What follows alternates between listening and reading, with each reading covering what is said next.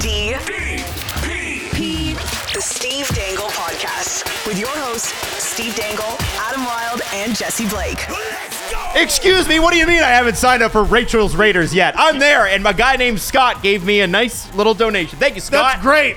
I only had to ask you like 20 times. Yep. That's great. Yeah. Adam's gonna fall short of like the minimum donation it don't- requires to play. I don't understand why I get so much heat for Like, this. he's I not gonna always get the cross the $20. donation. Don't. I, I Ask him to always do something multiple I times always and hit you it. don't do it. I You're always gonna hit it. I'm gonna kick your ass. I'm gonna climb over this table, Adam. J- Jesse, it got to the point where I was like, yo, Adam, check this out. This is so funny. LOL, like laughing emoji. And then it was just the link to sign up. I asked Adam, "Hey, did you sign up?" And his response was, "Of course." Like that's not just gaslighting me, knowing that you haven't signed up the 80 times when I- we asked you to sign up. I have a perfect record of showing up on time to things and signing up on things for things on time. Oh, yeah. perfect record. If, if perfect record is like oh for a million, Perfect, perfect. record. Yeah. It's it never happens. Yeah. Which Jesse, is why. How much have perfect. you raised so far? Uh, a couple hundred dollars, I think. Oh, okay. Yeah, yeah. Yeah. Damn, Yeah, you were me really too. supposed to say more than that. So that I could be like, oh, see? But no, now you're just on par with Adam. So Yeah. you signed up. How about you fundraise a little bit? I'll, uh, I'll do some right now. Hit the link in the description and donate to my rate. Are you only putting your link in the description, by the way? page? No, uh, me and Steve are there. I did not know you had a page. Oh, okay. I'll send it to you. this is my job. I'll send it to you. Every year, every year, being a captain is a pain in the ass. You have to, it's like herding cats. But at the end of the day, it's just about playing hockey with your pals for a good cause. Am I right, boys? It's going to be really fun. I'm I'm so looking forward to it this year. Mm-hmm. Donate to these fucking idiots' pages. Yeah, Hey. us, the idiots. um, also, this weekend, get ready for the first ever live and in person Game Over head to head as Game Over Edmonton and Game Over Calgary get together at the Pint near White Ave in Edmonton. Head to Uh, Edmonton. head to Edmonton after the Heritage Classic. You can meet Avery, Dennis, Zach, Audie, Peter. They're all going to be there. Special guests Julian McKenzie and Andrew Berkshire are What? going to be there as well. We got Julian. That's right. That's right. And uh, so we can't wait to see you. Um, it's going to be at 8 o'clock Mountain Time. Uh, and we have a special treat courtesy of our good friends at Temperance Brewing, who are the sponsors of Game Over Edmonton. Uh, as those who aren't drinking alcohol will be treated to a variety of non alcoholic cocktails, brews, and, and spirits. Join us for Sober October. Have a ton of fun. Uh, I'm going to give Jesse the link. It will be in the in the description for this event. A lot of Uh, links. You can sign up. Uh, It's an Eventbrite link. So I will send that to Jesse after the show. Amazing. O- sober October or October? It should have been like s- Sobtober. So Oh no. October? I, October? See, this is this is called uh what is this called? We're working it out. Brainstorm. Yeah. Brainstorming. Yeah. No, I think they had a name, and we don't need to expand on it. And like they- temperance. I think we they could figured change the out- name of that also. What if? and like game over? I'm not sure. Mm. The, it's you know, the game has just begun in my mind. so we're gonna change that also. Game never ends. Really? Game never ends. Game forever. Um, Game it's Jover. Um uh, yeah, so I want to make sure we, we hit that stuff because it's really cool that That's- we're getting a game That's over. awesome. Yeah. they're doing Really that. cool. Well, it's and it- going to be like sadness because both teams are going to find a way to lose, and it's, it's going to be it's going to be a, a lose lose game. I don't know if you saw but their games last night. The only way these two are going to win a game is if they play each other. Yeah. Swear to God. Like, they're so bad. It's The Flames terrible. have two wins. Like where'd that come from? I know. How'd they even get that? One more than the Oilers. Dude, that is The, the, the Flames top line, and we're going to get to this, so, but I, the Flames top line has combined in the first eight games of this year for 11 points total. Mm. It's just not oh my god. It's a lot. The Oilers are now so for those of you playing at home, I said it last episode and it's gotten worse. They're now two regulation losses away from starting the season at the same pace as the 09-10 Leafs, who finished second last. Mm-hmm. I'm It's not going to happen.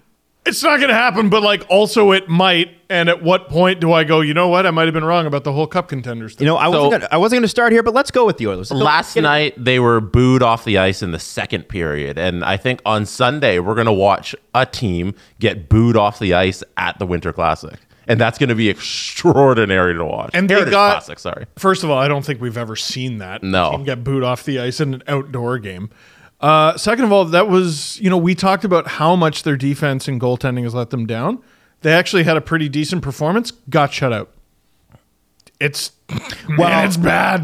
it's bad, So there, let's man. let's talk about the start of this game. Okay. Going into this game, Uh, you're so good at your job, by the way. the Oilers were 31st in save percentage. No, no, start at the real start. Oh, Doug what- Weight. Oh, well, that's what I was going to get into. Okay, that's the start. The- well, okay. Doug Weight and Charlie Huddy inducted into the uh, Oilers Hall of Fame, which is great. We love that. That man underrated. The Doug Weight years in Edmonton. No one gives. Uh, no one gives that enough because of you know obviously because of Mc, when you're between McDavid and Gretzky, it's Yeah. kind of hard to find your own. But those Oilers teams. You, you couldn't help but love them, mm-hmm. especially that series where it was Cujo and Doug Weight. Again, people forget Cujo was an Oiler too. Todd Marchant. Uh, Todd Marchant against the Dallas Stars. That Dallas. Stars hmm. series to me is one of my favorite from my childhood. Like it was crazy. Oh. I used to beg my parents to stay up late to watch it. the the Cujo uh, glove save from behind the net. The I remember I had that hockey card with oh. him Oh. on it, and the guy that that uh, at the when I opened it, I was in a hockey card store, and the guy was like, "You're not going to believe it, but you just got the hockey card of the year." It was named hockey card of the year. The Cujo behind the back seat. Oh, dude, it's What? so sick. It's a crazy, and I gave it to you. it's in. It's a part of my hockey card collection. I Oh. gave it to you. It's in there somewhere. Leo just got into hockey cards. Yes. Just got into, but but by the way, like this I hope is Oilers ones. hon- honestly like I got like a marketing 101 from the Leaf uh, Blackhawks game, whichever it was that started at six. No, it wasn't Blackhawks. Doesn't matter. Uh, game started at six. Leafs Capitals. yep. And Leo immediately was like, "These are my heroes! Oh my gosh!" And then at uh, he like saw a hockey card of mine, and he asked for more. And SL's like, "Who's Besser?" His favorite one is Besser, because I I got him a bunch of Leafs cards, and I was like, "Brock Besser? I didn't get him Brock Besser." Allan Bester. Oh, I got him an Alan because he loves the goalies. And now he's obsessed with hockey because he, he because the game started an hour earlier. St- Jesse, mm. I just want you to imagine something. Okay, trying to talk about the Oilers when you host the show with Steve? it's 2030. All right, Steve's son is just entering the era of boyhood where shots start to become real. Like you know, when you're a kid, when you're five, take you know when you're a goalie and you're taking a shot, it's no big deal. But you start to get eight, nine, ten years old, those shots start to get serious. Okay, and and Steve's Steve's son, who became obsessed with hockey through Steve, has become a goalie because he's obsessed with goalies. Oh no. I want you to imagine Oh, Steve no! in the stands. What have I done? Watching his kid take shots off the face from uh, from the point as he gets gets into his teen years. I'll say that's using your face. You're gonna be yeah, you're gonna be worried. Little No. Paxton Riley's taking shots right off the mask. You know, he's Yeah. just aiming for Leo's mask. Leo will kick Paxton Riley's ass. and also Noah McKenzie. Noah McKenzie. Uh, you could have done better. also Ashlyn Da- Ashlyn, Da- that's a good one. Ashlyn Daxton. yeah, Ashlyn Dax. Leo is going to kick their ass. He's going to make them quit hockey. So after the Doug Weight and Charlie Huddy thing, what you should know is that the Oilers were came into this game 31st in save percentage, but an 8.52. That's a team average. By the way, Stuart Skinner is an 844 right now. Uh, and 31st in goals against average with a 4.50. Yeah, you can't win games like that. Although I didn't need to add the O because O is implied. You could- a four five. But I, as a As a hockey guy, person. I, I can't help but write the O. I know. You have to. Uh, game is scoreless after one. All things considered, that's a good result. If you were watching the game, though, you know the Rangers were controlling pace. yes. It's 12 to 5. They were outshot. But sometimes uh, you lose a period and a, you come out of it with a tie, and that's good enough. Wow. You, well, you go to the dressing room, you regroup, you win the next period. Yeah, yeah. Dallas last night had five shots in the first. They had 16 in the second. Like, not every period is the same. So, no, you don't want to get outplayed in the first. Good that you survived it. You survived to the second. I don't think every Oiler hates uh, Jay Woodcroft, but they might a little because of that effort in that first period. Like they had they had a couple uh, really good sh- scoring chances off the rush, but that was kind of it. And then the rest of it was all Rangers. And to you have the ceremony, it takes a lot of time. I get like, hey, we're not really warmed up after we got to stand around and have the ceremony, but like the Neither Rangers the came out to play, Yeah. and this is your home rink. Like you got to come out and show something, especially because of how all the previous games went, where it's a lot of just sloppy hockey, and then you come out and you don't have anything going. Like that first period was bad. If there was hardcore evidence that ceremonies hurt a home team, a home team's chance of winning, they would stop doing them. right. There's there's no evidence. Well, the only team that's good at them is Montreal. yes, It's the only team. 45 minutes of pure electricity. Yeah, well, so, sometimes they fall flat, but uh, if anybody's going to succeed, it's the Canadian staff. That's they do a good pregame. Um, shots were 10-5 after the first, 18-13 after the second, and Jesse mentioned it. The last minute, 20 seconds to go, Oilers fans are already booing uh, because they're down, Yeah. and it's bad. And uh, Man. all three goals, uh, Adam Fox. Um, Alexis Lafren- Lafreniere, who's been amazing uh, this season, really great start. Nice to Panarin see. seems to get it. He got him going last night. It was good. Seems to be, right? Yeah, Um, and Oilers fans are booing them going into the second period. So not only are you down 3 0, but your own fans are booing you. And here's the thing they deserve it. Yeah. Uh, and Jonathan Quick, at the end of the game, who was unplayable according to Rangers writers in the preseason, gets the shutout. So listen, Yeah. the Oilers don't score. I, it's not that they just don't score. It's they don't score against Jonathan Quick. You can't get one. Dude, starting Jonathan Quick against the Oilers, even without Connor McDavid, I mean, I mean, you should be licking your chops if you're the Oilers, if you're an Oilers fan, if you're even like an Oilers player fantasy holder. If you have Draisaitl, Nugent Hopkins, even like Kane, Hyman, Bouchard, you should be like, oh, we're feasting tonight. Jesse, you've got a big spreadsheet, and I think it's Oh. a shift chart. yeah, I like. I love going back to the shift chart just to make sure like my eyes know what happened and who was on the ice and that sort of stuff. Because there was a, I'm sorry. Are you using the eye test? well, What's I'm wrong using, with you? You should I'm never using watch the- actual data Ah. to to uh, analyze what happened in the game because they were doing a lot of double shifting Leon Draisaitl, and Leon Draisaitl wasn't the reason at all they lost the game last night. He was actually fantastic. And I Oh, thought no, I wasn't saying Stuart Skinner as no, I don't think anybody's saying that. And Stuart Skinner as well had a decent game. Yeah. It's just all of the other parts of the Oilers seem to be broken. And they have a guy like Adam Erne who should not be playing up in the lineup, playing with Leon Draisaitl at times. Like he, he'll start low in the lineup and then Jay Woodcroft will throw him out and he'll be on he'll be on his wing. And then you have Janmark there who can't play top six minutes. And it's a mess of a of a structure in on on the defensive side because nobody can seem to get this new uh, zone defense they're trying to go. Their breakouts in the neutral zone, especially, seems to be where they're struggling. Jack Han on Twitter did some work on that about how they're they're going from uh, neutral zone to the defensive zone and how it just doesn't work for the Oilers. And a lot of this falls on Ken Holland for roster construction. At the end of the day, you got a collection of guys who are not good enough, and you should be able to put a roster together with Connor McDavid and Leon Draisaitl. So that works. and let me back that if, up. Let What me if last year was like their maximum? No, Yeah. no, It's too early to say that. But for, I, first off, I want to ask you about the shift chart. Yeah. Is the person with the dark blue thing Leon Draisaitl or Stuart Skinner all the way through the game? Did That's- Leon play the entire game? Or It's got to be the goal. got to be Skinner, right? Yeah. I just thought uh, the amount of times I saw Leon, it could have been him. So if look if, at him, look if at you that. go through the shift chart, you'll see like triple shifting right here. he played 25 minutes. it's insane and and then you go and you look at the wingers that he's playing with it's it's not good like you'll go down to adam erne i don't know if we could I think it's Ernie. Ernie. ernie Yeah. It's, okay um I I'm know. calling him You wouldn't look at that and be like, "That's Ernie." no but it's Ernie. and you'll see how many times they're on the ice together Uh, uh, Oh, you almost brought up Seaweed Man. There you go. We need to see him. So you'll match it up and you'll be like, worse. okay, why is Leon Draisaitl triple shifting with everybody throughout the lineup? So he's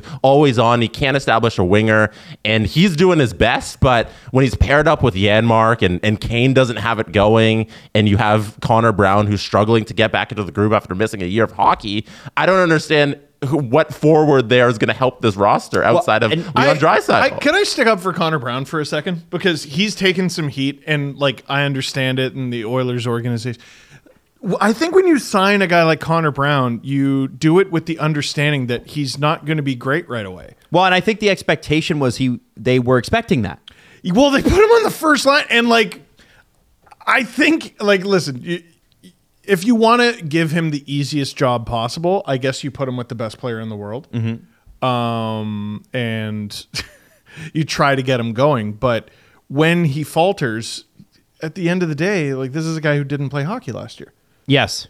Well, and and and that's the thing is that if you're Ken Holland from the outside looking in, it makes sense. I was just pointing to my computer screen so Jesse can bring something. Mm. Oh, Don't okay. worry I about couldn't it. tell who. You're Um, to. uh, uh, I wanted, and and it made sense to make this signing because it's a good depth player who has in the past scored 20 goals. Why wouldn't you take a chance on Connor Brown? yes. Yeah. So, but the problem is a contract like Connor Brown's and a few others on this team. I'm not going to single him out as like a problem. Right. Um, is is something that Jesse touched on very briefly, and the reporters in Edmonton um, uh, are all over this, by the way. Uh, and I, we're going to play a couple clips from the press conference with Jay Woodcroft last night, but this one uh, has to do with the 20 man roster construction. And essentially, can you hold players? Uh, accountable when you can't sit them. And and one one quickly thing I just want to say to Oilers media and staff, well done because you actually mic the reporters for press conferences. Thank you so much. Uh, this clip ends at 6:30. Jesse, go ahead. Okay. Foster when it comes to holding you know players accountable and, and doing normal things. You know, coach's currency is ice time. You've got only 20 guys here. Uh, talk to us about that that juxtaposition. Um, as I said this morning, I worry about getting the most out of those 20 guys. And, you know, we've won games shorthanded before. The bottom line is we're not we're not playing to our capability right now. And is there ways that we can hold people accountable with ice time? Um, yeah, there are. We can remove special teams or privileged ice time, offensive zone starts, those type of things. As I said this morning, for me, my concern and where I put my attention is on the 20 people that are before me. I don't worry about what I don't have. I try and focus on what we do have and try and get the most out of them. And we can get more. We can get more um, because we're not yet playing to our full capability. Okay, Jay, so let's pause it there. the te- so what he doesn't say there is yes, but he says it, but he doesn't say it. Yeah, that was an extremely. That's an extremely good uh, answer. oh, he handles them well. You could tell the reporters like him. Yeah, he's Yeah. he's built for that market. You know, it's a tough market to be a head coach in, and Jay Woodcroft seems to be handling it very well. The, the only thing I'll say, uh, and Maddie, if you can put him back on the screen, uh, the only thing I'll say, like, even though his answer was composed, look at that tie. It's That's a not- tight tie. Holy shit. It is. That is gotta- the- even though he might not say it, like his words, his words don't betray him, but Like, it's, it's like the Looney Tunes where they they pull the tight so so high or the the tie so high that their head explodes. Yeah. yeah, it turns purple. Yeah, Someone um, needs to teach him how to do a Windsor knot. Like Yes. it's Like, something uh, something nice and thick. yeah. My, my dad would have a, a fit if he saw me with a tie like that. Oh, I was yeah. anal about that. Man, oh man. As someone who doesn't, I'm just saying, I don't know how to tie a tie, and usually when I try, it looks like that. Um, Jay Woodcroft, I watched the whole press conference, about 10 minutes long. Jay Woodcroft said at least three times during that post game that, uh, that the only way through this is to come together. Now, uh, one of the things that's under the microscope, and last night I don't think it was that bad, but it has been horrible, uh, is the Jay, the Jay Woodcroft defensive system. Uh, now they question it a little bit, so I'm gonna, Jesse, I sent you a second clip. It'll end at 8:05 and essentially they're going to address it without addressing it. There was a lot of questions about McDavid and the Heritage Classic, as you would expect, but this is one of the ones that slipped in there. And he also defended it before the game. We'll get to that quote next. I just think this defensive system is really relevant to the Oilers right now. There's been a lot of focus on the defense, especially lately. Um, Zach Hyman said, "Hey, there's no very few problems defensively tonight. We didn't score. Does it feel a little right, right now like whack-a-mole, where you get one thing figured out and it's on to the next, and there's just myriad of problems like that can't quite all get fixed." Um, I don't look at it like that. You might look at it look at it like that. I look at it like um, the team is trying to develop some solutions here. Uh, we are in the mud puddle. We are. Um, but our way forward is to work together uh, to find a way. And I think you find a way to, to get two points and then you build off of that. Just like Yeah, I mean, we we do see this um, where a team, I mean, implements a new system that Well, not just that. Like they have the defensive capabilities of a wet napkin, and then they go, okay, we're gonna figure this out by hoping the goals come and just tightening up a bit. Yep. And like you could kind of what what were the shots, Jesse? You, you were you were saying Adam had them. Uh, I can pull them? them up. Hang on. Uh, I know they started the game 6 1 in favor of the Rangers, and then they ended about 10 5 in the first. 10-5, 18-13, and then the Oilers came back and, you know, score effects, but Yeah. uh, 11 to 4 in the third. So For the Oilers. you, kind of see it, right? So they start not so good. They tighten it up uh, at the expense of uh, their offense. So after it was six one, shots are basically even. Mm-hmm. Tighten up. Second period, it opens up.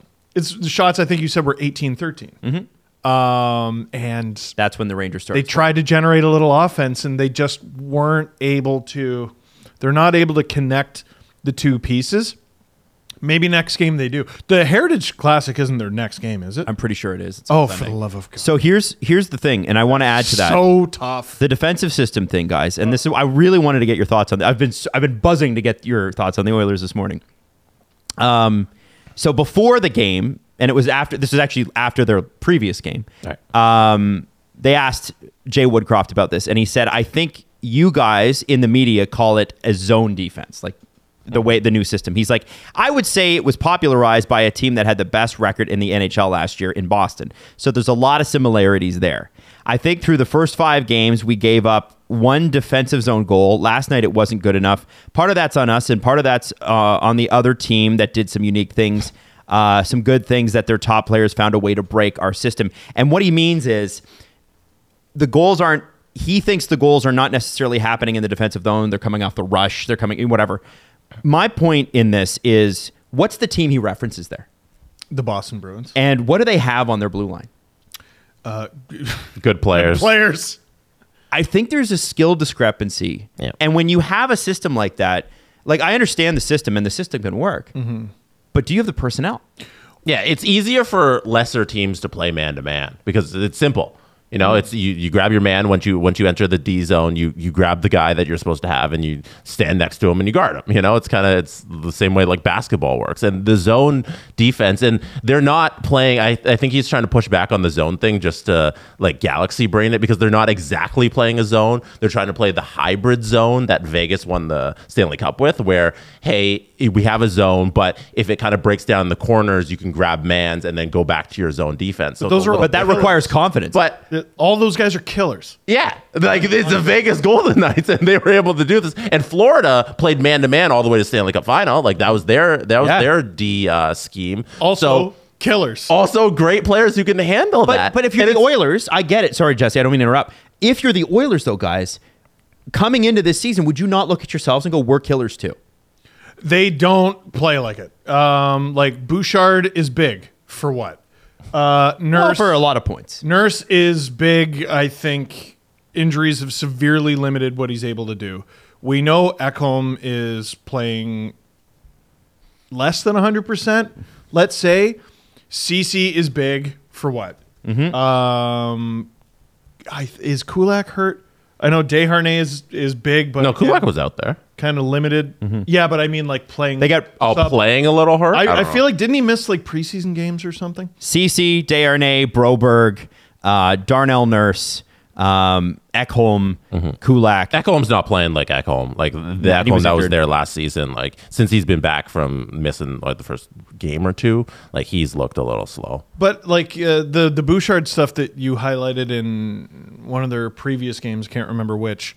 Like I mean, wh- when I say big for what, I mean you know, okay, fine, you're big. If you're not going to use it, who cares? Like it it has no effect on the game if you're not going to use it. So. I, I think there's an effort thing there, but uh, a lot of these guys I think are kind of limited skaters, to be honest. Um, uh, we were we were sort of off camera talking about uh, Nurse having like a bit of a Carlson thing, where you see him skate uh, just up and down the ice, and you're like, oh my god, this guy skates like the friggin' wind. You ask him to do much else, Mm-mm.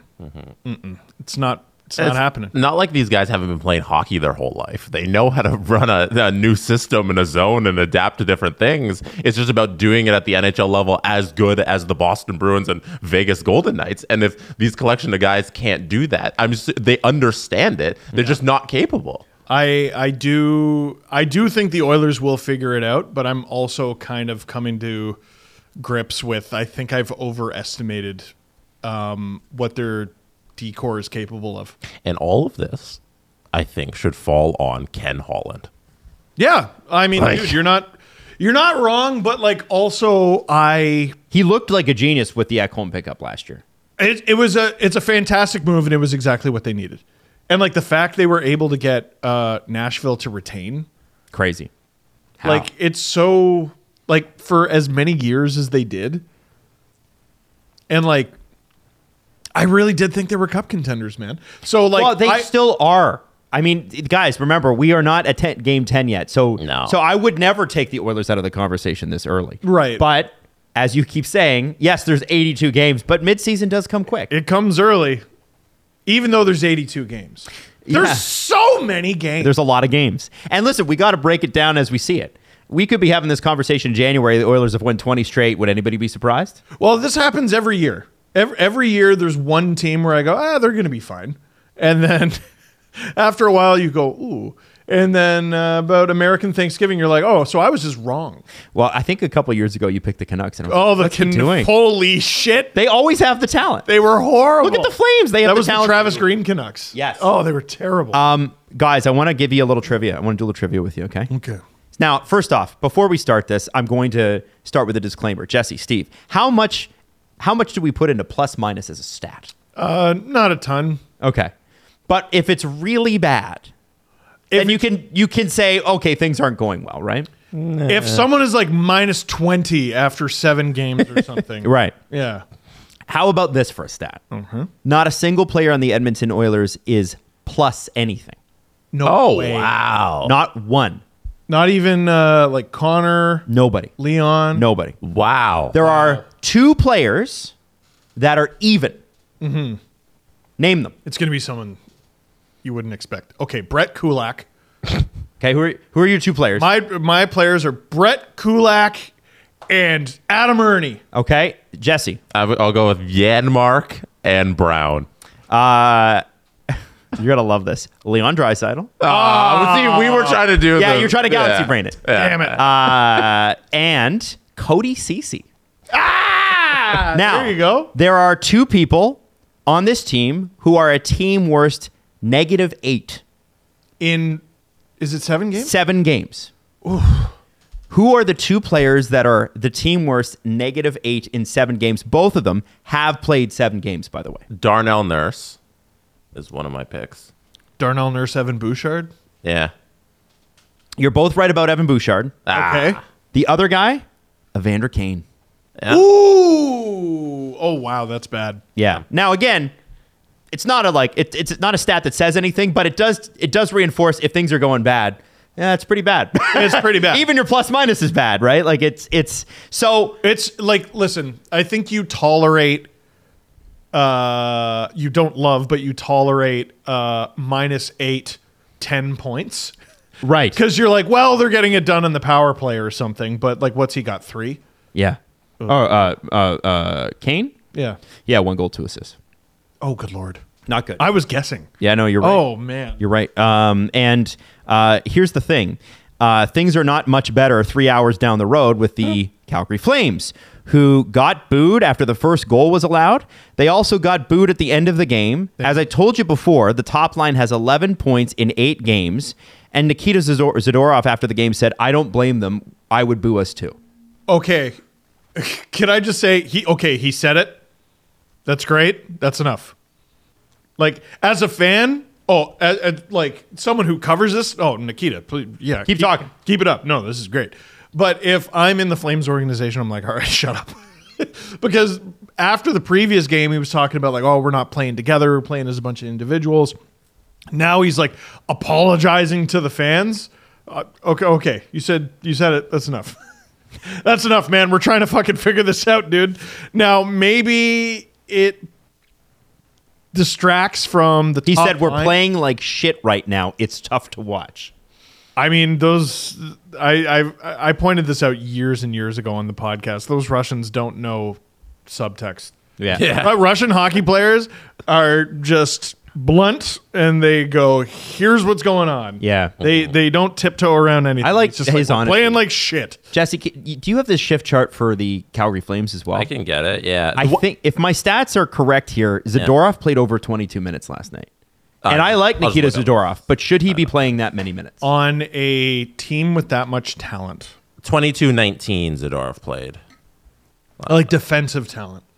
They've got great players. Like they were Great talking players. about, they were talking about Mackenzie Weegar being the next captain. Yeah, one of the one of the stats I forget. it, I think it was in the. I think it was just on Twitter or something um, that I saw out of the first line that you keep referencing that hasn't scored. Last night, the three of them combined for one shot on goal. Oh my god! Nazem Kadri had one shot on goal, and that was it. Huberdeau had nothing, and Lindholm had nothing. That's the top line, Yeah, and they got one shot. yeah. It's nuts. It's nuts. Um, Ryan Huska said, You haven't questioned our work ethic to this point, but tonight that's a different story. So that's not acceptable. So it's not, and you saw the body language from Nazem Kadri, guys, right? Like he's slamming his stick on the bench when he didn't get the penalty call. At the end of the game, he's looking up at the, like he's frustrated. I don't blame He's- him. He's always needed, and and I feel like the Flames might lack this.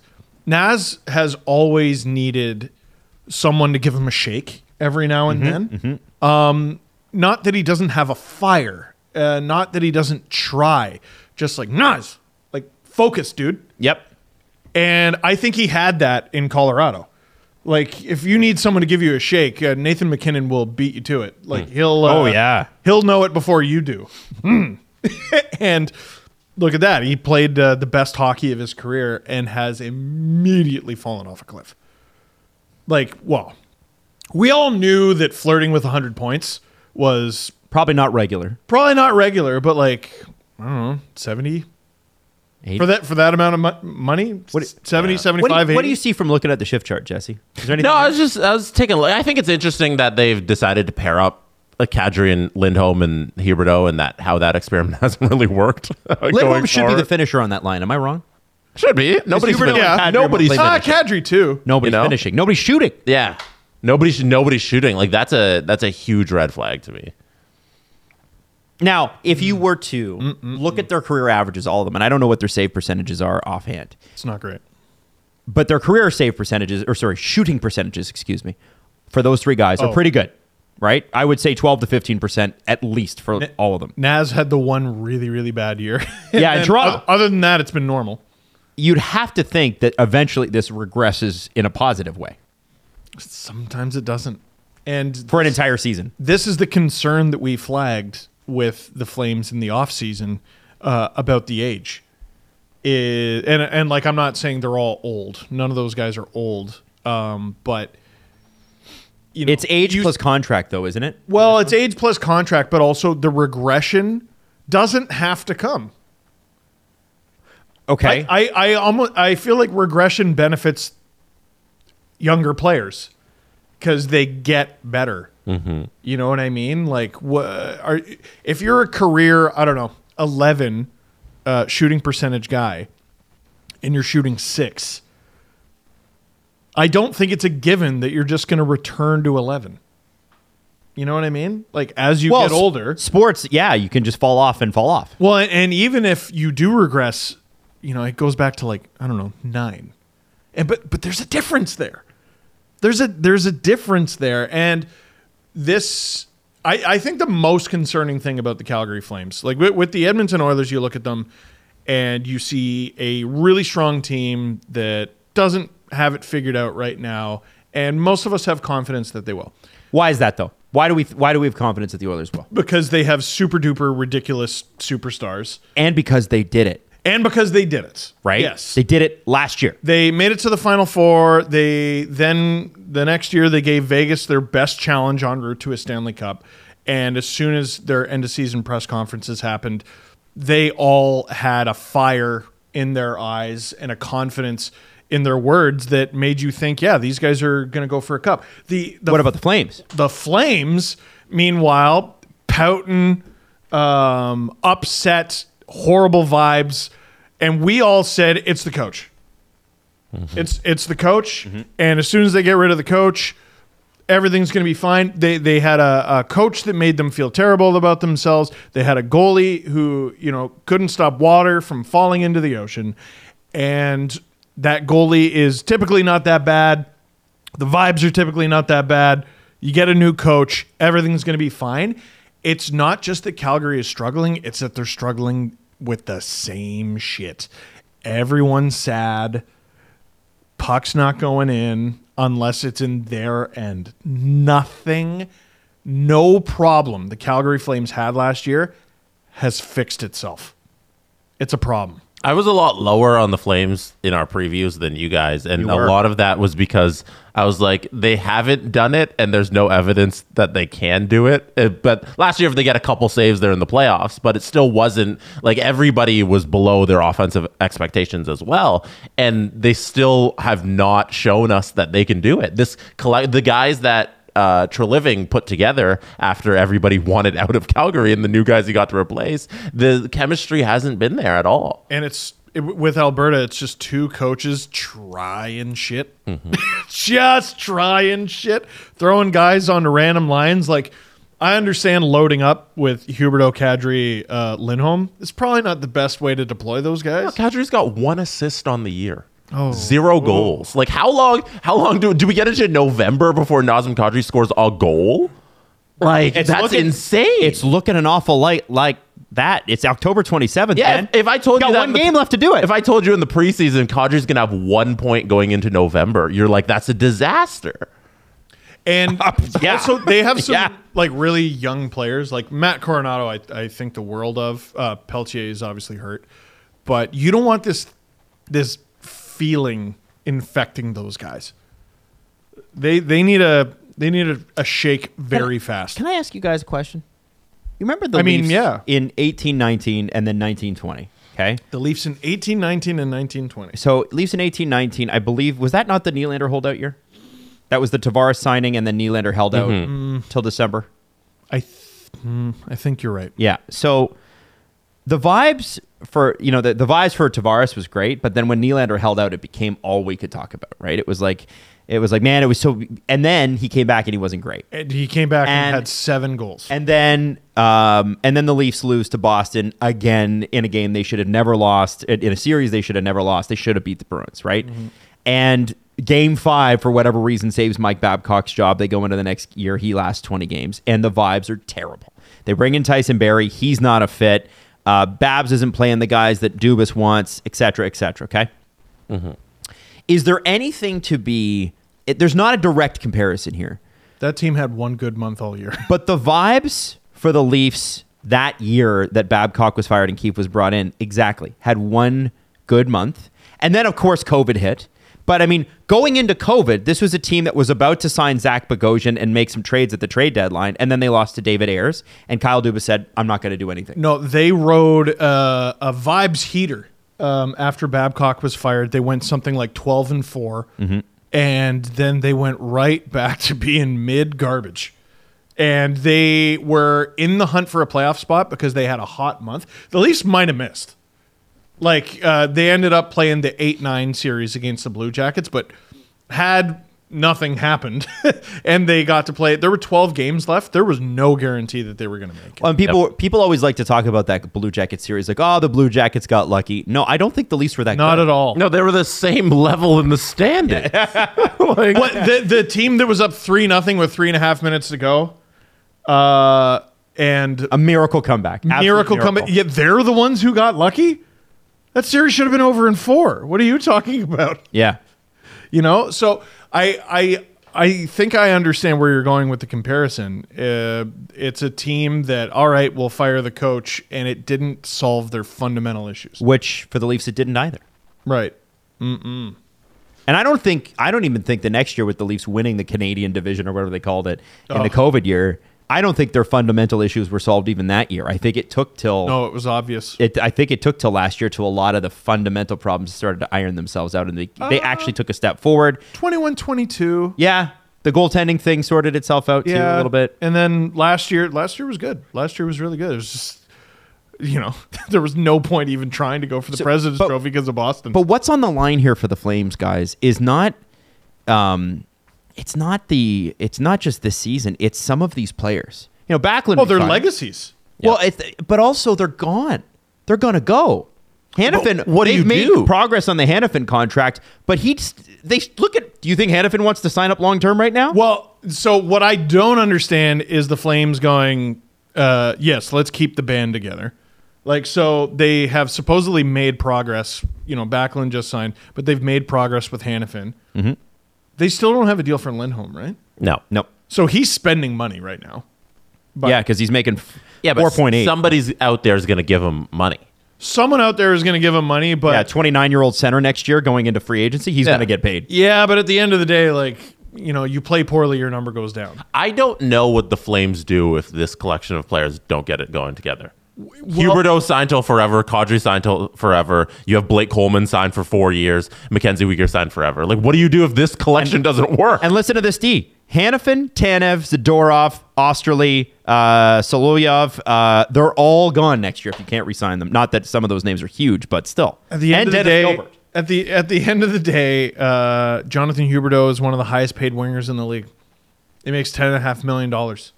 You know, we we had that conversation uh, last show about the Leafs' big four, and like if all four are going, they're like impossible to beat. If three of them are going, they have a really good chance of winning. If it's only two, it's kind of 50-50.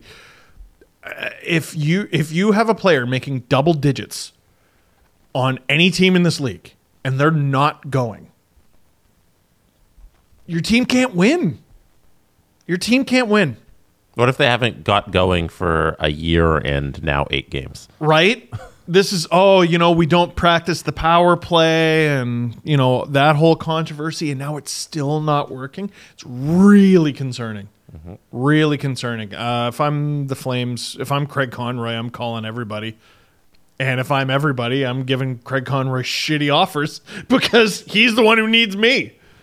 It's a really tough position. So, uh, you know, I understand the notion, yeah, we got to figure it out on our own. How long are you willing to do that? Well, okay, so I'm going to ask you guys both this question, and this is how I want to wrap the Alberta segment.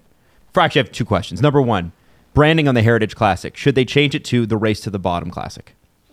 Hmm. No, because, I mean, someone's going to win. but if it's Edmonton, then they're locked. They they are locked even. Okay, what is the With two wins over under each. on the amount of joking Macklin Celebrini jerseys in the crowd? no idea. Do you know who that is? No, I have no idea. He's he's supposed to be the first overall pick this year. Oh, okay. But he's got the that's Man, the Oilers are going to get that. that is such a oh my god, you're right. They'd win it. And then they're If going to they- get Taylor Hall. Yeah, hundred percent. Oh damn. Taylor Hall back. they're going to get him back. They're going to bring Yakupov back from Russia. It's going to be great. Get, Oh, get they're the gonna first get him rounders back. together. gonna get him Um, uh, sorry, the first overall together. The second one, and this is the more relevant question. Okay, you're Ken Holland and you're Craig Conroy in, in this situation. Specifically, Jesse, because he's managed teams before, Steve. Yeah, and you say, high five. We both GM in Alberta. Yeah. Yeah. Yeah. How many games do you give this team that you're managing? You're you're you're both Conroy and Holland in this situation. S- re- How much time do you give your respective teams before you go? We might be in trouble. The Oilers have to have a longer leash, right? Oilers have to have a longer leash. At the end of the day, you go, uh, you know, we have McDavid. Miracles happen. Um, they were able to pull a rabbit out of their hat um, a few years ago when they looked dead. They looked dead, and they were able to make a run of it um, when Jay Woodcroft came on board. yeah, the Tippett year. Oh my God. Calgary Flames, you're just.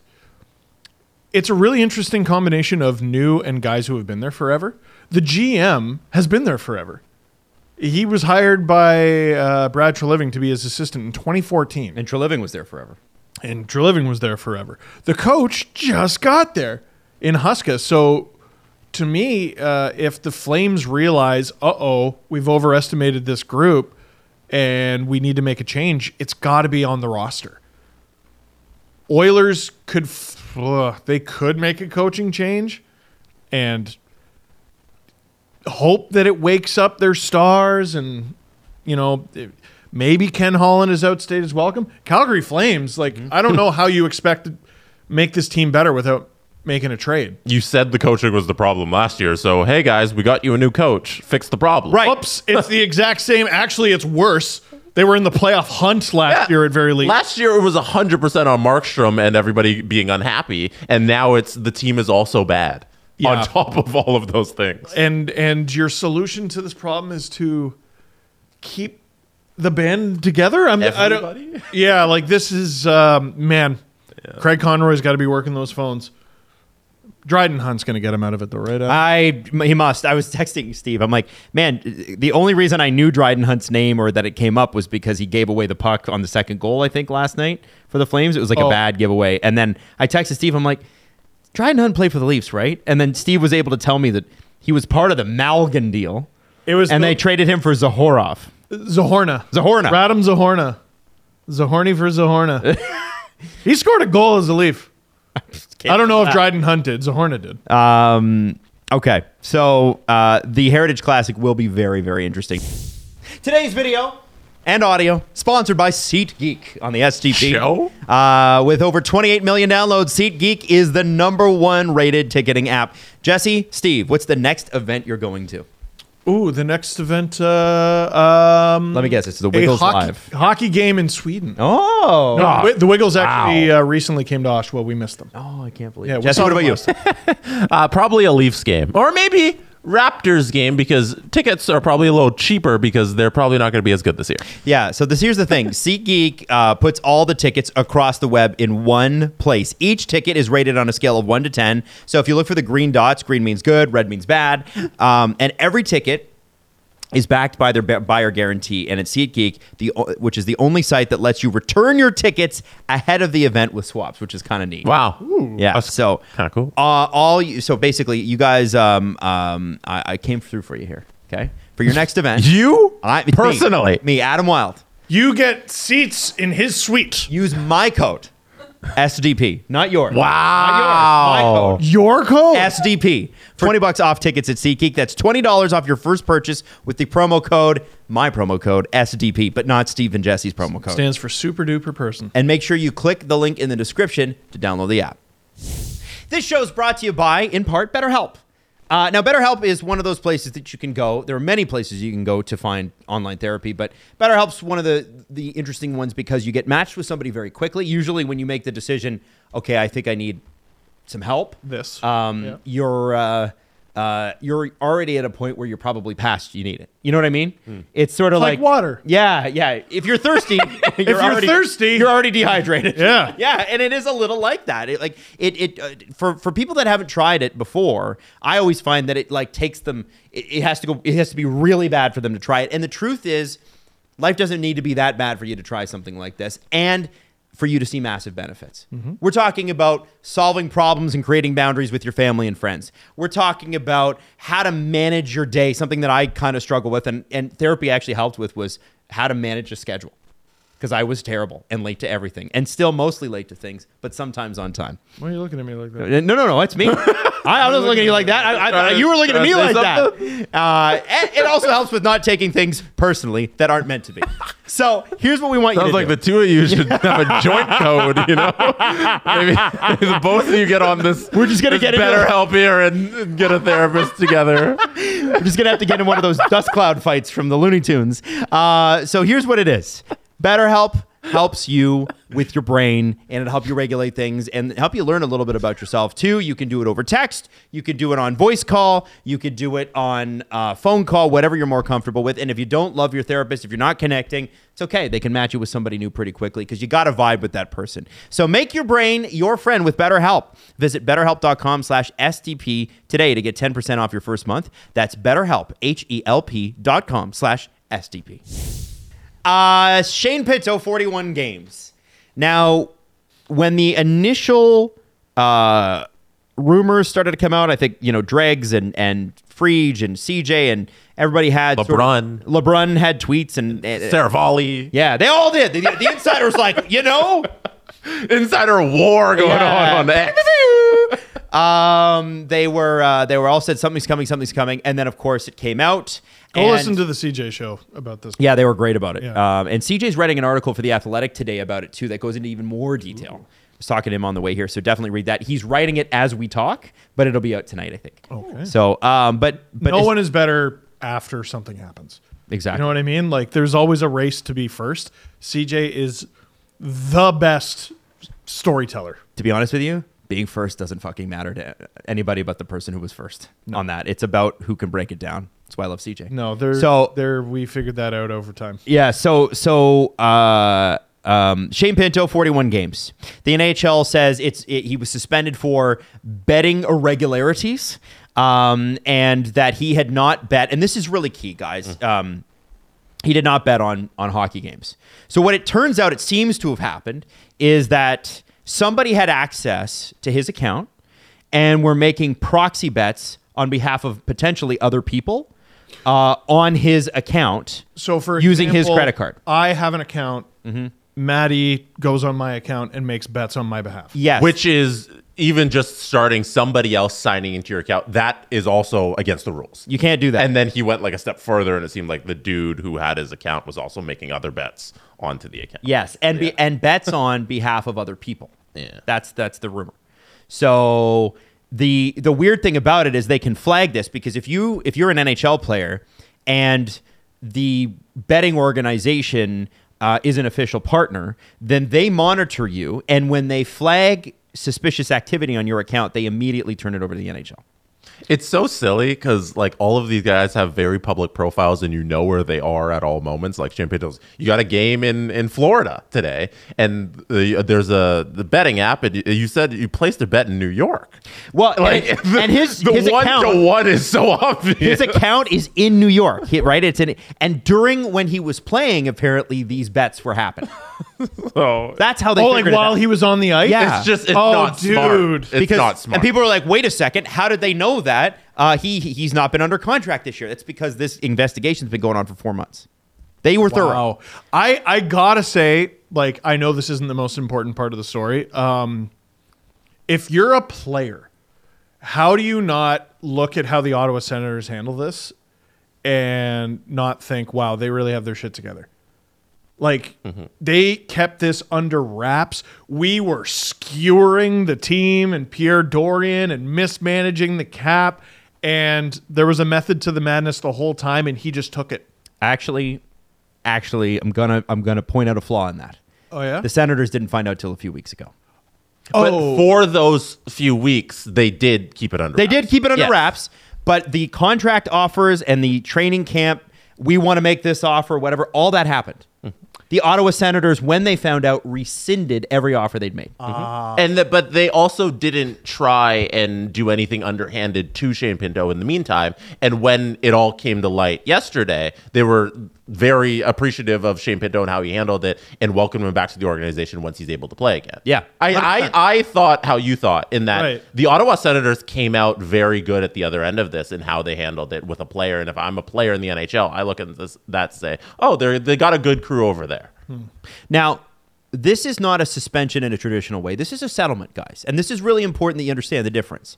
The reason that this suspension is retroactive to the start of the season is because all parties in here, including the PA, the player, the team, and NHL head office, agreed on this as the right outcome, and they've all signed non disclosures. That's what a settlement is. Interesting. So you'll never know what actually happened, although we kind of know what happened. You'll never hear it from them. This is what happened. And the reason why it's so many, there, there's a lot of people giving you, you know, the gotcha, gotcha moments on Twitter and stuff like that. Like, you know, you kind of roll your eyes. What the NHL is doing here, a, uh, when I tweeted this yesterday and I meant it, they didn't give you all the details because it doesn't suit them, right? They don't want you to give, but they're sending a message to the players that you have to be extremely careful with gambling and betting. We can't have a single problem with your betting accounts. There's nothing wrong with gambling. There's nothing wrong with betting on sports outside of your own. Nothing wrong with it. See, isn't that what he did? He didn't make the He bets didn't though. bet anything. He didn't make the bets. He allowed someone to use his account, which you can't do. So, ye- Jesse, ye- I think it was you yesterday. We're ta- talking about there was an NFL player who lost like 10 million bucks over a seven. Calvin Ridley. Yeah. So what happened there? Did that he bet on that's football? uh yeah, and he lost uh, tens of millions of dollars. Oh, But in the so NFL, they are allowed to bet on sports that aren't. Of course. Yes, you're. al- and- But the Oh. NFL. So one of the the big gripes with that everybody should have with the NHL is these rules are so vague, so that Gary can make any decision he wants. That's right. The NHL's gambling policy is just, hey, don't break any gambling rules, else we can suspend you, and that's it. So they just say, hey, if you break any rules, we can do whatever we want. The NFL, on the other end, has very distinct. If you do this, this happens. You can't bet at a facility. You can't bet on on basketball or NHL or European uh, soccer at an NFL facility. Else you get this exact amount of games, and they can track all that and do all that. Mm-hmm. The NHL's policy is just so vague. So Gary can, if somebody slips up. Make whatever statement he wants at whatever point and just give people whatever blank punishment he decides in the moment. And the NHL should, re- if they were a real league, they would have distinct punishments for actions, but they don't. Well, I And- mean, this is it. Wouldn't it be a little lawyerese to make it vague so that? Of course, it, That's exactly the, his the- Yeah, that's the exa- problem okay. is- that is what you're saying. the, the problem we have here is the NHL does this all the time, and frankly, um, I, I don't actually think so. So first off, Pinto broke his user agreement with whatever betting company he was working with. You are not allowed to have anybody else know your password, log into your account. It's in the terms and conditions, which nobody reads. But you and me and Jesse, we all have betting accounts with different, you know, outlets or whatever. If I were to log on to say, uh, well, it doesn't matter. If I if I log into an account or Steve logs onto my account, I'm I'm now in I'm now breaking the rules. so like, in, so I cannot log on. I can't have your password. I cannot log onto your account. and it's account. to it's to prevent something like, I okay, I have an account. There's a thousand dollars on it. Adam has the password. You log on.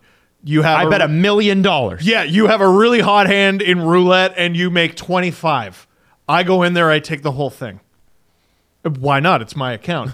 and then there's some sort of big dispute Well, with it's you, also, and then but, but Steve, it's also if I bet a million of your dollars or and that lose it. Oh yeah. Well, then there's the opposite end of it. I have a million dollars Yeah. in there, and yeah, Which, it's by the way, you can't do on sports books. They're never going to let you. It's No, I know, also on but it. against the law for somebody else to go place the bet with your money on the account. Like, I, Right. if if like gambling is legal in in in Ontario and I'm placing bets for somebody in Nebraska where it's not legal, I'm doing it for them. That's uh, that's illegal. Like that is an illegal activity. So I thought this was a matter of he did something that was legal, but his uh, it, it breached his contract.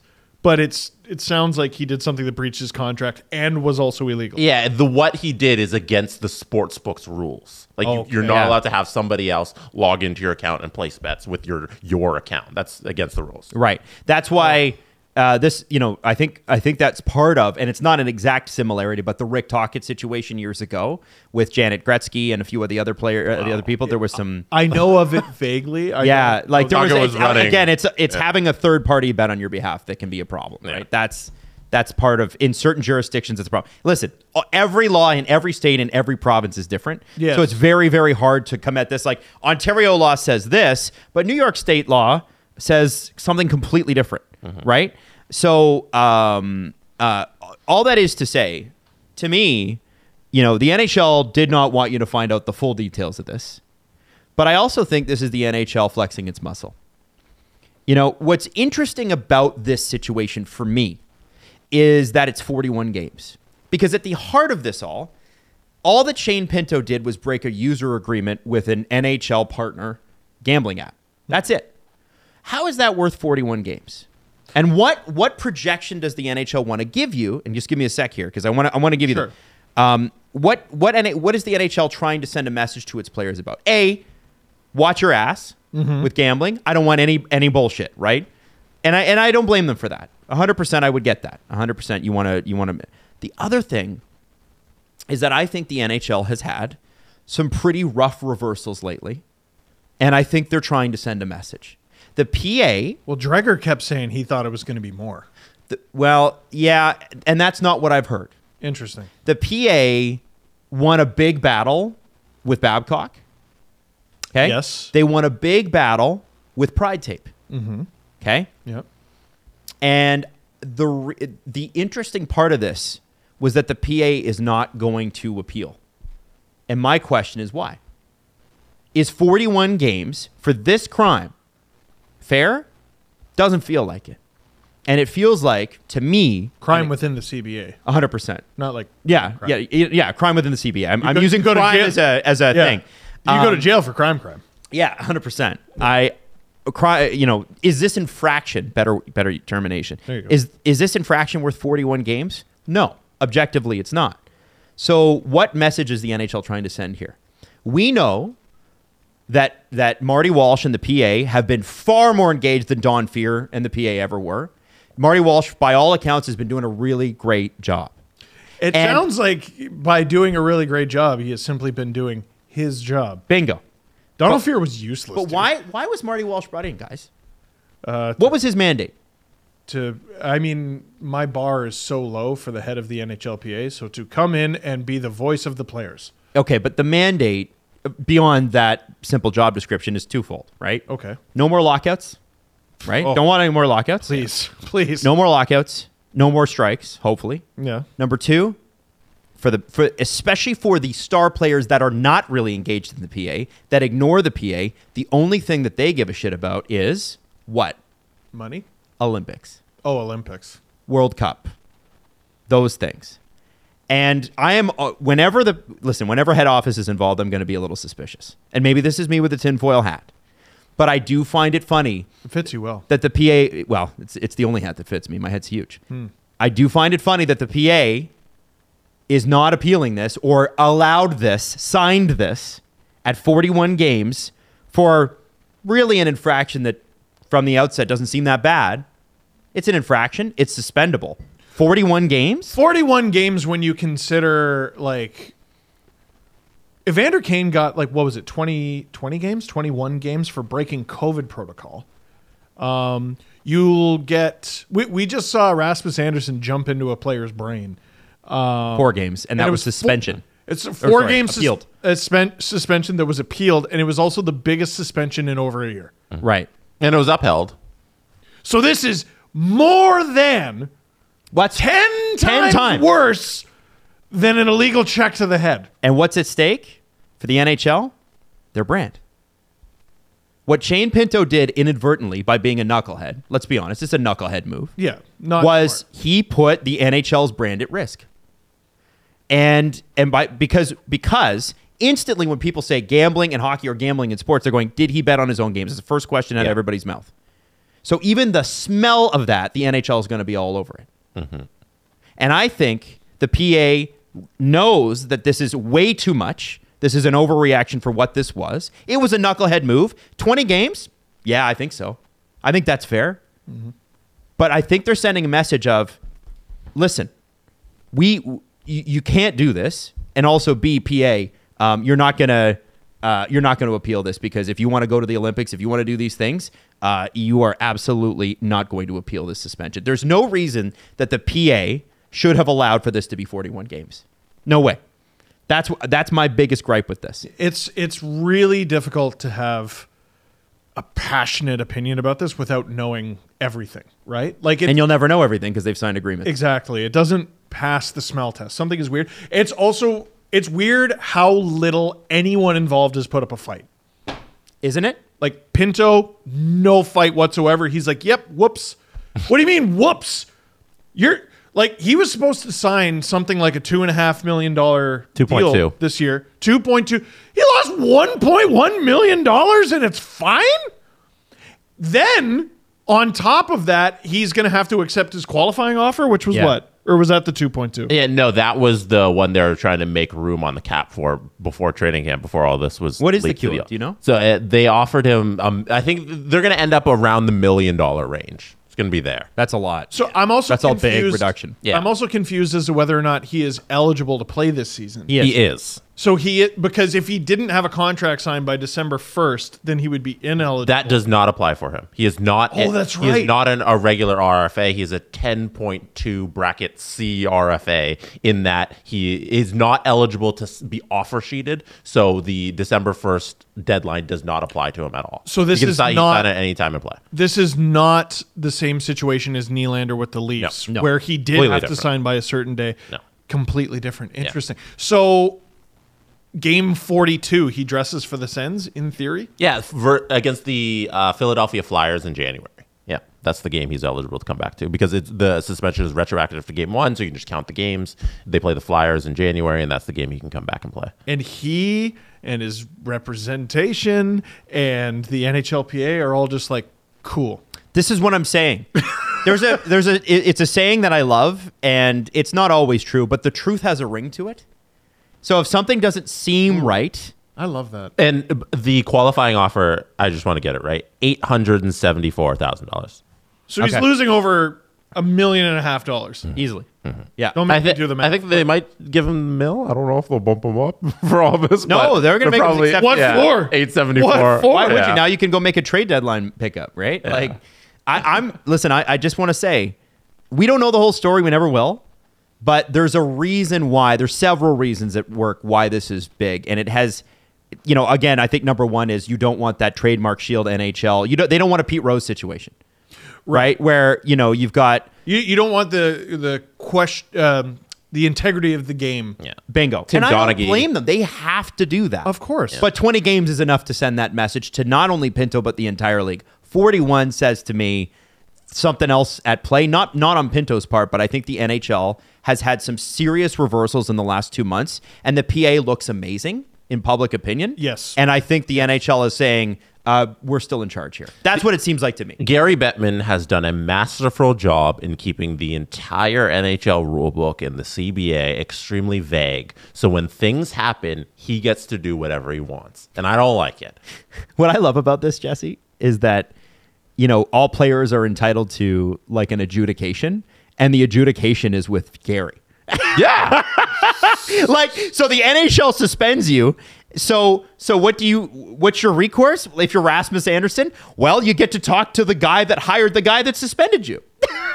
Unless Yeah, it's over a certain amount of games. Yes. Then they have to go to the third party. Yes. But like but then you got to sit out and wait until that adjudication or that arbitration happens. Right. But because this was under five games or whatever, Gary gets to just make the decision that the guy he hired made the decision and he's going to say, yeah. Yeah. well, and also like, I, did- there was part of me where I was like, "Oh, okay, this statement is really good from Gary Bettman." When uh, it came to the why he he- upheld the Rasmus Andersson um, suspension, but like also, that's a fan.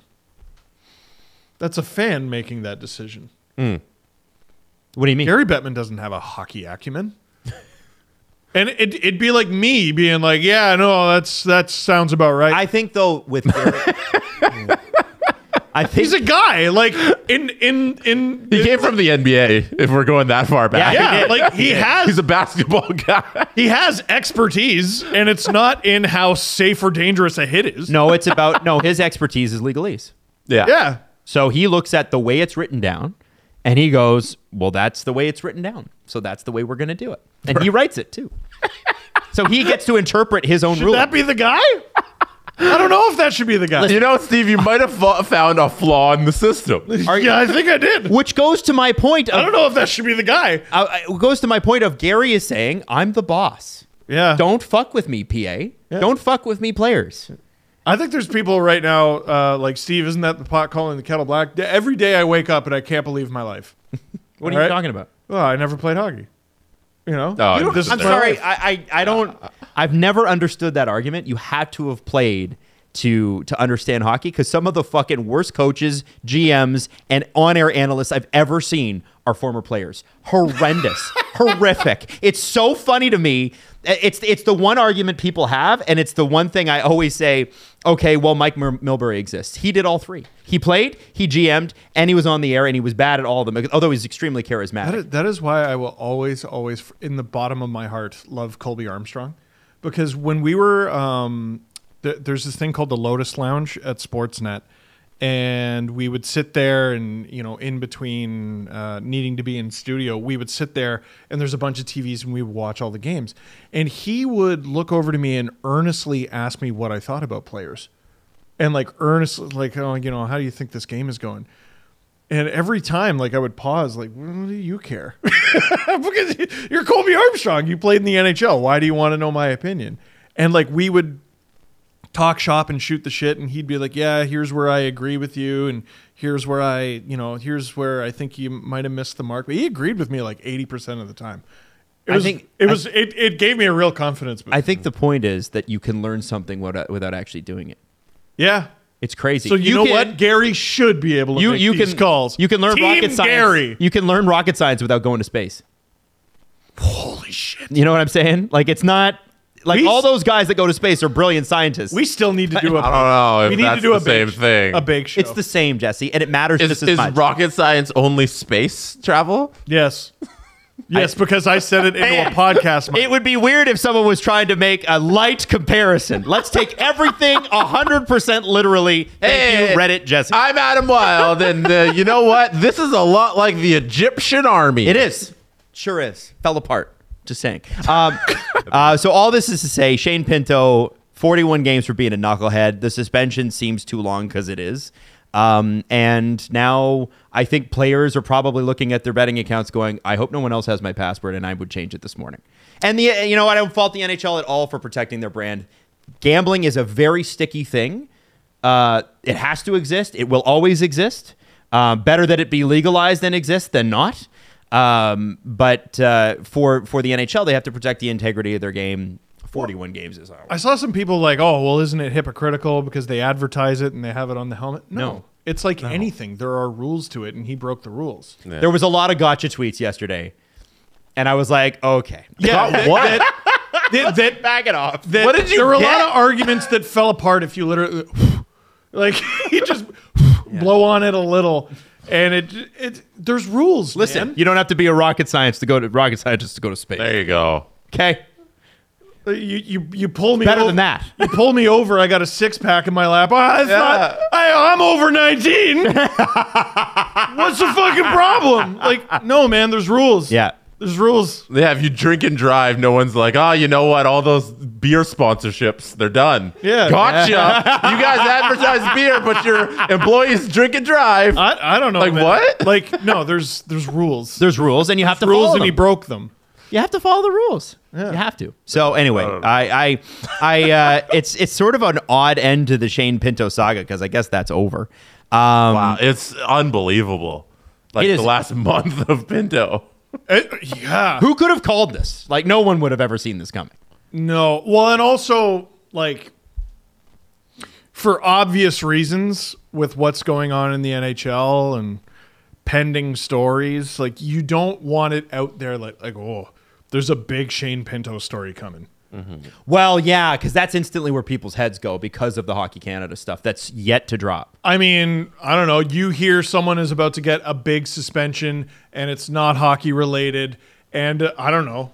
You're, you're, uh, the world is your oyster. Uh, you know, imaginations run wild. You have no idea what that is. So the fact that we knew nothing, nothing, nothing, here's everything. Yeah. And here's all we're going to tell you. Uh, you know, they handled it as well as they could have. So uh, I do want to talk about the Leafs and Star as well because Ken Reid is up next, and it's Yes, a great interview and it's so much fun. But I do want to quickly talk about a couple things with the Leafs. First off, I wanted to start by saying, and we probably don't have a lot of time for this. If you look at the Stars roster, such a great roster. So before the game, Mm-hmm. I'm like talking to Natalie about it. I'm like, see how the like, can you believe like even Mason Marchment, that guy's a that guy could that guy score goals, and he scored last night. I'm like, he's playing fourth line. What the hell is this? Oh, I know. D- well, and uh, that team, I I watched them lose. I watched them lose a game last night, and I spent the whole game going, "God, they're so good. And God, they're so good." the one thing I would say is just like the Rangers starting Jonathan Quick against the Oilers, Scott Wedgwood against the Leafs, he's got good backup numbers. He's been good. Like I've had no problem with Scott Wedgwood this season. no, he's he's good. Uh, I think. I wonder if that was like a sports science decision because they don't play until Monday. So Jake Oettinger, who has had lots of injury issues, even though he's one of the best goalies in the league when he's not injured, um, he's going to get like a week off Mm-hmm. in between games. So I also every time the Leafs go to Dallas, and there's a couple arenas that are like this, I feel bad for whoever's sitting off as the goalie because they just sit by themselves. Yeah. like separate from the bench. They're like in the corner. It's like, oh, this is great. This is so much fun. Like, can you imagine how much shit they take from the from fans and stuff? oh, I didn't even think of that. I was going to How say is that like, allowed you- in today's NHL? I'd be like, hey, arena, take two of your chairs out, you cheap bastard, Yeah. and extend the bench so that the goalie can sit on the bench with the players. like why can't the goalie sit in the tunnel? 100%. No, but they sit, they just sit up like with like a family next to them. Yeah. like strange. Oh. Yeah. So uh, I was looking for the quote from uh, Peter PD uh, DeBoer. Uh, he said, "A priority since day one. Uh, it's maintenance for Jake Oettinger is why he didn't start. And Jake Oettinger last season, like uh, to no fault of his own, he ran out of gas by the time the playoffs ran. He was not great. He was not great in the playoffs and it's because he played a lot of games during the regular season. So I think this se- season, as PD DeBoer is talking, like it's maintenance is one of their priorities for I think Oettinger that's this gonna season. catch on. I'm, I'm trying to make it a thing. I kinda but like I it. don't know if it's going to happen. It's going to catch on. Um, to that point, I wish the Leafs had been able to have that conversation with Freddie Andersen back in the day when he was at his best with the Leafs. Because they just never freaking did. And every time the playoffs came around, you could tell he was gassed. You could tell. Uh, the, don't play the player. It's it's still Yeah, the- the, team's. And the Leafs defer to the player a little too much, I think, back then. I think they did right by the player too often. It goes back to like you never played in the NHL. Yeah, every NHL player who's ever played in the NHL would tell you I'm never gonna sit out unless somebody tells me to sit out or I got like a broken leg. And even then, I'm gonna try and play on it because it's the playoffs. So Dude. it's up to the coaching staff and the medical team to say you're taking a maintenance day, Mister Oettinger, and you're uh, we're playing Scotty Wedgwood. Oh, uh, there was a Leafs Panthers game a few years ago. Al Montoya, I think it was, tore he like tore his groin, but because Luongo had already left the game, he went to like hospital or something for like I want to say like dehydration. Um, and they wouldn't go to their emergency goalie because it was still a winnable game for Florida. Little did they know they would have been fine.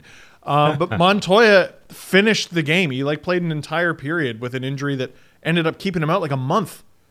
Like these these these guys are nuts. You have They're to crazy. tell them. You have to order them to do this and not give them an option. Freddie Andersen should have definitely played less games. Don't yeah, don't expect them to be, and I hate to say use this word, but like mature enough to say I can't do it. And and they never they didn't get to the NHL saying I can't do it. So that's totally anathema to then. Look at Giordano. He's played great and he was great last night. Hey, But if- you okay. cannot play him every game this year. Let's invent a player. Uh, he's f- okay. We have to start with he's 40 years old. Okay. Now, what should he do? Should he dive in front of every shot? No, that's probably bad, right? We don't want him to do. Oh, too bad. That's exactly what he does. Dives in front of every fucking shot And wants to Like, play 20 minutes a night. Mm-hmm. And, And, who what- can blame him? He won the Norris. Like I can't blame him. Yeah. Yeah. When was that? Five years Was it ago. recent? No. Yeah, like- he was old when he won the Norris. He was Oh, old yeah. when he won the the Norris. Like, people are like, I can't believe what he's doing at 35. He's now 40. Like, that dude does like kick saves in the slot. and like, listen, I'm not going to tell Mark Giordano how to block shots, but I'm positive they don't teach you to expose your inner ankle when blocking shots. guy wants to win. Mike Guy wants to Johnston on the broadcast was talking about how this offseason he lost weight because he wants to. Giordano? Giordano lost weight this offseason. Like it was, it's, it's a rare thing to do when you're at this age to change your offseason routine. Like usually by like 30, you're in there, and this guy's a 40 year old who's like, you know what? I'm gonna get a little lighter so I can play a little more and uh, keep this thing going. I wanna know whoever that's s- unbelievable mentality. I wonder if he's got the same guy that had that Spezza had, because that guy extended his career. I imagine he does. Spezza and Thornton. oh, they had the same guy. There's, I heard a story. Uh, Spezza and Thornton were trying to reason with this player. I, I'm not going to say who the player was. Uh, you need to work out with this guy. You need to work out with this guy, and they wouldn't. The the the player refused, and they ended up retiring like two or three years later. Wow. They had so much more gas in the tank. Um, now I want to ask you guys this. I've asked you four or five times already. How long before Joseph Woll is the starter? He is the starter currently. He is the Now, starter. Justin Fisher put out a tweet yesterday, and I thought it was interesting. He's like, "It's great that Woll's doing well, but you got to put Sammy in uh, on Saturday." And the They're reason for that is that they are. He's like, the reason for that is you need both goalies going. Do you agree with that? Absolutely. I um from the beginning of the season, like Sammy got I think four of the first five starts, and I thought that was weird. Um, I know they wanted to get him going. I'm sure that was it because he didn't have a great start. But I looked at Woll Sammy and the idea that Woll could take a, a step here. I, I thought it was going to be a tandem from the get go. Like, I mean, the, through the first five games, I'm, one guy's going to have three, the other's going to have two. I would assume Sammy would get the three, but they seem to have him as the clear cut starter. And uh, I'm Woll is one of the first goalies to win the starting job from the bench. That's how bad Sammy was. Yeah, he was. the cherry on top is Woll comes in and he's bloody fantastic. You almost want to put, at least through Sammy's games this year, you almost want to put um, a bungee cord between him, his jersey, and the net. Oh, dude! Like, Like, he was, he was a little bit Mraziki. every. Uh, you know what? Like Mrazek is, he has no idea where the post. Well, that's are. why you call it. That's why it's his brand. Yeah, on a good night. on a good, so that is Mrazek's brand. Yes. Frederik Andersen, when he was good, I, I tell you what, on nights where Freddie Andersen was good, he looked a lot like how Joseph Woll looked last night. Yeah. He was uh, the Terminator wool. in net. He was a wool. He had uh, just very controlled, calm movements. Mm-hmm. When he didn't have it, holy shit, he was all over the ice. Jack Campbell was a little less methodical, a little more chaotic, but it got worse um, when he didn't have it together. Woll is ice. He's ice in there. Sammy is the complete opposite. He is a, a dog when the doorbell rings. Did He you know is- that, he's uh, going ape shit at, at every puck? You guys know that Oettinger and Woll are, are like really good friends. No way. I Yeah. uh, I saw that on the broadcast. They were goalies on the U.S. World Junior. Oh, team. yes. I and he did was see saying, I guess, I guess Oettinger was saying last year in the playoffs he would watch Woll, and he's like, that's going to be his net soon. Oh. And he was great. Sorry, Jesse. I know you got something. Oh up no, there. I was gonna say like no matter how much we love Joseph Woll and Sammy's not playing well, this has got to be a relatively 50-50 split at the end of the season because Ilya Samsonov's career high of starts as 44. Joseph Woll's total career starts as 15. Yep. Like we're going to get to a point where they're all they're both split in time. It's 50-50. No one's really the starter and whoever's the hot hand gets to go into the playoffs, but they're going to end up a 43 whatever split, 45, you know. It's going to be relatively the same because as we saw with Oettinger, you can't just overplay these young goalies. Agreed. Unless someone gets hurt, Yeah. um, I think you have to do a split. And even if someone were to get hurt, uh, you know, let's say I don't know, Woll goes down, and then it's Sammy Martin Jones. Hmm. Like even still, I think you need to find a way to get Sammy his rest, or if it's Joseph Martin- Woll, Martin Jones. Martin Jones can play 30 games. he played. uh, He played. So wait, so wait. How many games did Sammy play last year?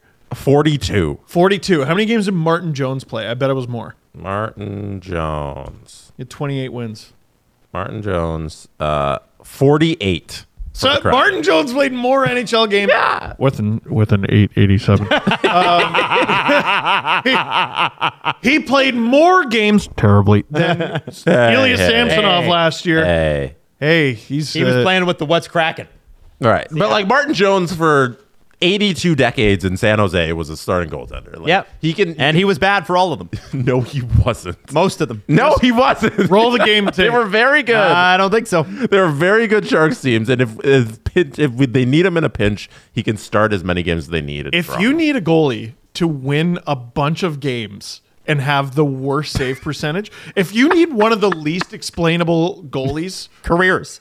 Least explained Ever? goalie, goalie You guys careers ever. so mean to Martin Martin, Jones. Dude, he's got like 1980s Stanley Cup contender goalie stats in his career. yeah, he's got Darren Pang stats. he goes he, He goes everywhere he goes, he wins and lets pucks in. In the 15 really 16 the 15 16 season, 65 games played, 918. Oh. that's a that's a stupidly good season. Yeah. Yeah.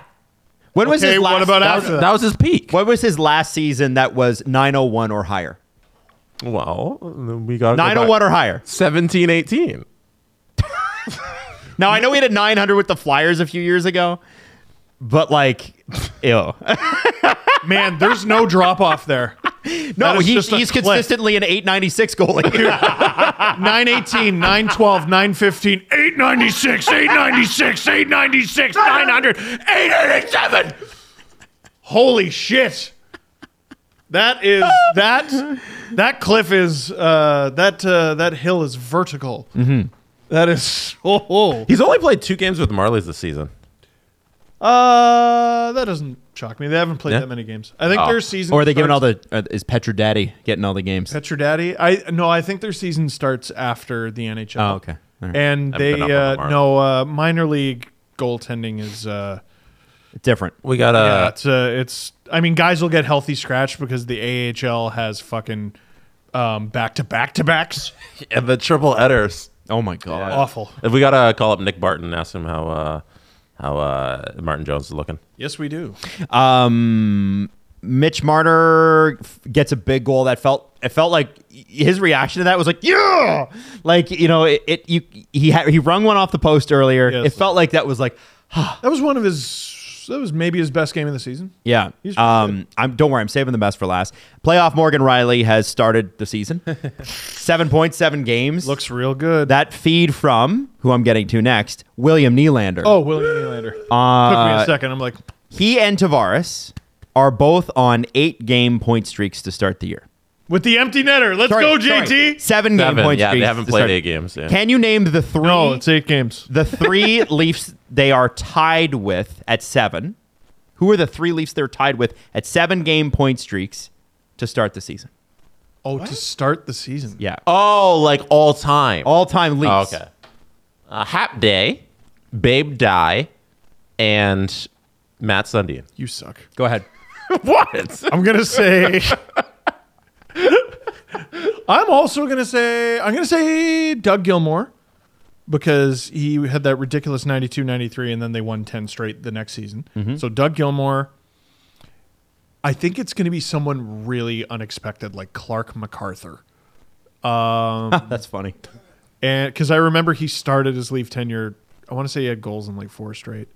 And Philip Kessel. So one of them is Auston Matthews.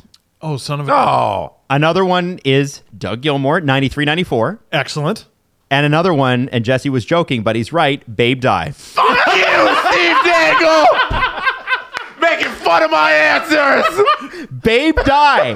Babe Dye in 1921 22. 102 years ago. Jesse, Let's go. Jesse looked at me and said, "Babe, you should go die." Uh, now, there are three guys. Damn. If if if Nylander and Tavares score any points on Saturday, they are three guys who hold the record who they would tie. Okay? Oh.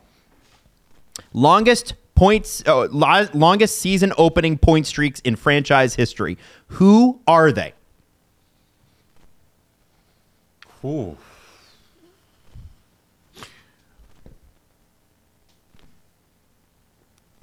Nazem Kadri. Interesting. I'm gonna say like like 2013 Nazem Okay. Kadri. All right. Yeah. Yeah, he was good. He was really good in the third line So I already know him. with loops. okay. Mm-hmm. I'll shut up. Uh, like it's gonna be so much stupid. Tomas Kaberle. No. And uh, um, Kaberle. Queen, king of the ghost assist, Kaberle. He's always a secondary assist machine. Yeah, that's uh. who else was on that 93-94 team? Mike Gartner? Question mark. They had some good scorers on that team. Yeah. Jesse, Um, just name three guys. JVR, Okay, I like Oh. that. That's an Yeah. interesting one. Borje Salming, Also Good one. interesting. um, and uh, I don't know. Um, Domi. Hi, Domi. so you were Jesse. You were closer on the era. Uh, one of them is Landon McDonald. He was one of the big three in the seventies, right? Frank Mahovlich. So 61, 62, and John Anderson in 82, 83. John I'm surprised you guys Why didn't didn't go more go 80s, 80s? like Rick Vaive or anything. You know, I'm not. Russ Too, I'm not too good with the '80s guys. Well, they were. the. It's a pretty forgettable team in the '80s, uh, except for the you know you, you love them, but it was pretty bad. I know like the Cup Leafs Yeah. from like the 20s, and then there's like a die. the You got 70s. fucking Babe Dye. the 70s are a complete blind spot in my Yeah. hockey. Yeah, I like the '70s one. The '80s Leafs are tough for me. Uh, they had what, what's really tough is the Leafs could have had Vinny Damphousse, Mats Sundin, and Doug Gilmour on the same fucking team, but they had to trade Vinny Damphousse for Grant Fuhr, who then they they then traded because Felix Potvin came out of nowhere. Was great. Um, the best goalie ever. Um, okay, th- so this is the other thing. Uh, what is the long the longest season starting point streak by any player? How many games? Any By player in the NHL? Any player in the NHL. So it's probably like it's probably Mario. Oh, oh, yeah, it would have to be Mario. Okay. Or like, I don't know. Mario 92 93. Stupidest Something like season that. anyone has ever had. Yeah. Okay. So it's not Mario, it's Wayne. Ah. And it's- it's gonna be one or the other. 51 games. Holy shit. All the way off. Remember, because he had 50 goals in 37 games. It was that year. Go from A to B and B to A and fuck off the entire way. Don't you hate him? Don't you Oh hate him? God. Uh, it's crazy. And Bertuzzi broke. He scored the first power play goal against Dallas this year. They were 17 for 17 beforehand, Get wrecked. which is crazy. Oh, and, yeah. And then, uh, so those were kind of the things that I sort of wanted to hit with that. Meant to mention Kind of nuts, yeah. right? And then it looks like Jake McCabe was injured on the first shift. He played like 10 seconds. Yeah. Um, I'm thinking it's looking like William Lagesson will, might be called up. Okay. Maybe, maybe. So because they need, uh, that's a guy that they signed. They thought to be a tweener, uh, or at least to be more on the NHL roster. So that might he might be making his debut on Saturday. Yesterday in the LFR, I said either him or Benoit because they had Benoit with them, and Mm-hmm. he is a, he's more like Jake McCabe than Lagesson is. They haven't announced anything yet, so we'll see. Interesting. Yeah, and Benoit hasn't played this season. I saw No. people are uh, just double Oh. checking there, and everybody was like, "Can you insert a guy who hasn't played it?" Well, Uh, that well that would sure seem to be a problem. at least Lagesson's like warm. You know, Yeah. Benoit hasn't Yes. had a game on ice. Yeah. So Robertson, he's a great defenseman. couple of things before we get to the Ken Reid That's a interview, which is throwback. spectacular. Um, the Avs and Bruins both lost. The Bruins lost to the Ducks in overtime. Yeah. Why? How it always Did you see the game before that? The Ducks benched Zegras. Oh, And I didn't see that. Yeah, so they benched him, and then this game he comes out, plays like 22 minutes, looks good, and uh, I forget who got the OT winner. Uh, but Uh, no, it was like McTavish. yeah, it was Oh. basically McTavish. yeah, I think it was Yeah. McTavish. Vatrano but, got one the other night. but then- uh, yeah, just what like the Ducks. The- yeah, the, the oh, that was the one we picked. And then the Avs lost to the Pens, and the, the Pens who can't keep a goal out, and Oh. Tristan Jarry got the shutout. He- So- he's he's one of the most mystifying goalies. So there is one unbeaten team in the NHL, and it's the Golden Knights. Now, here's my question to you: They're you: never gonna lose. Um, If you're the Boston Bruins, you're six zero and one. If you're the Colorado Avalanche, you're six one and zero. So you're you do have an extra point on the Avs. Does the loss, does the OTL in your mind count as a loss, or are you still like, I, it's, there's 82 there's, games? A, there's an L at the end. It's of it. now a point streak. You could you could Not a- trick yourself if you lose in the shootout, but no, someone put the puck in your net during play, like with defending players on the ice. No, you lost. Yeah, and you started this by calling it an unbeaten streak. Now they have been beaten, so their Yes. streak is now a lesser streak, which Point is the point streak. Right. So they're just- ass. I'll, uh, Bunch of I take losers. I'll, I will take it. yeah, I would take that point streak I any day. Uh, so we're going to talk to Ken Reid now about Also, his- the uh, the before you go on that, we should mention the decertification or decertification, whatever they're calling the draft thing. That Oh, Oh, decentralized. decentralization. Decentralized. So yeah, the- the, the player or sorry, the owners apparently overwhelmingly voted in favor of decentralizing the draft. 26 to 6 is the rumored vote. Wow. Listen, I don't give a shit what they do, just make the TV product good. And I know the media are complaining, and it's funny. Somebody uh, I follow was like, um, "Why is the media complaining? You know, you can still go, right?"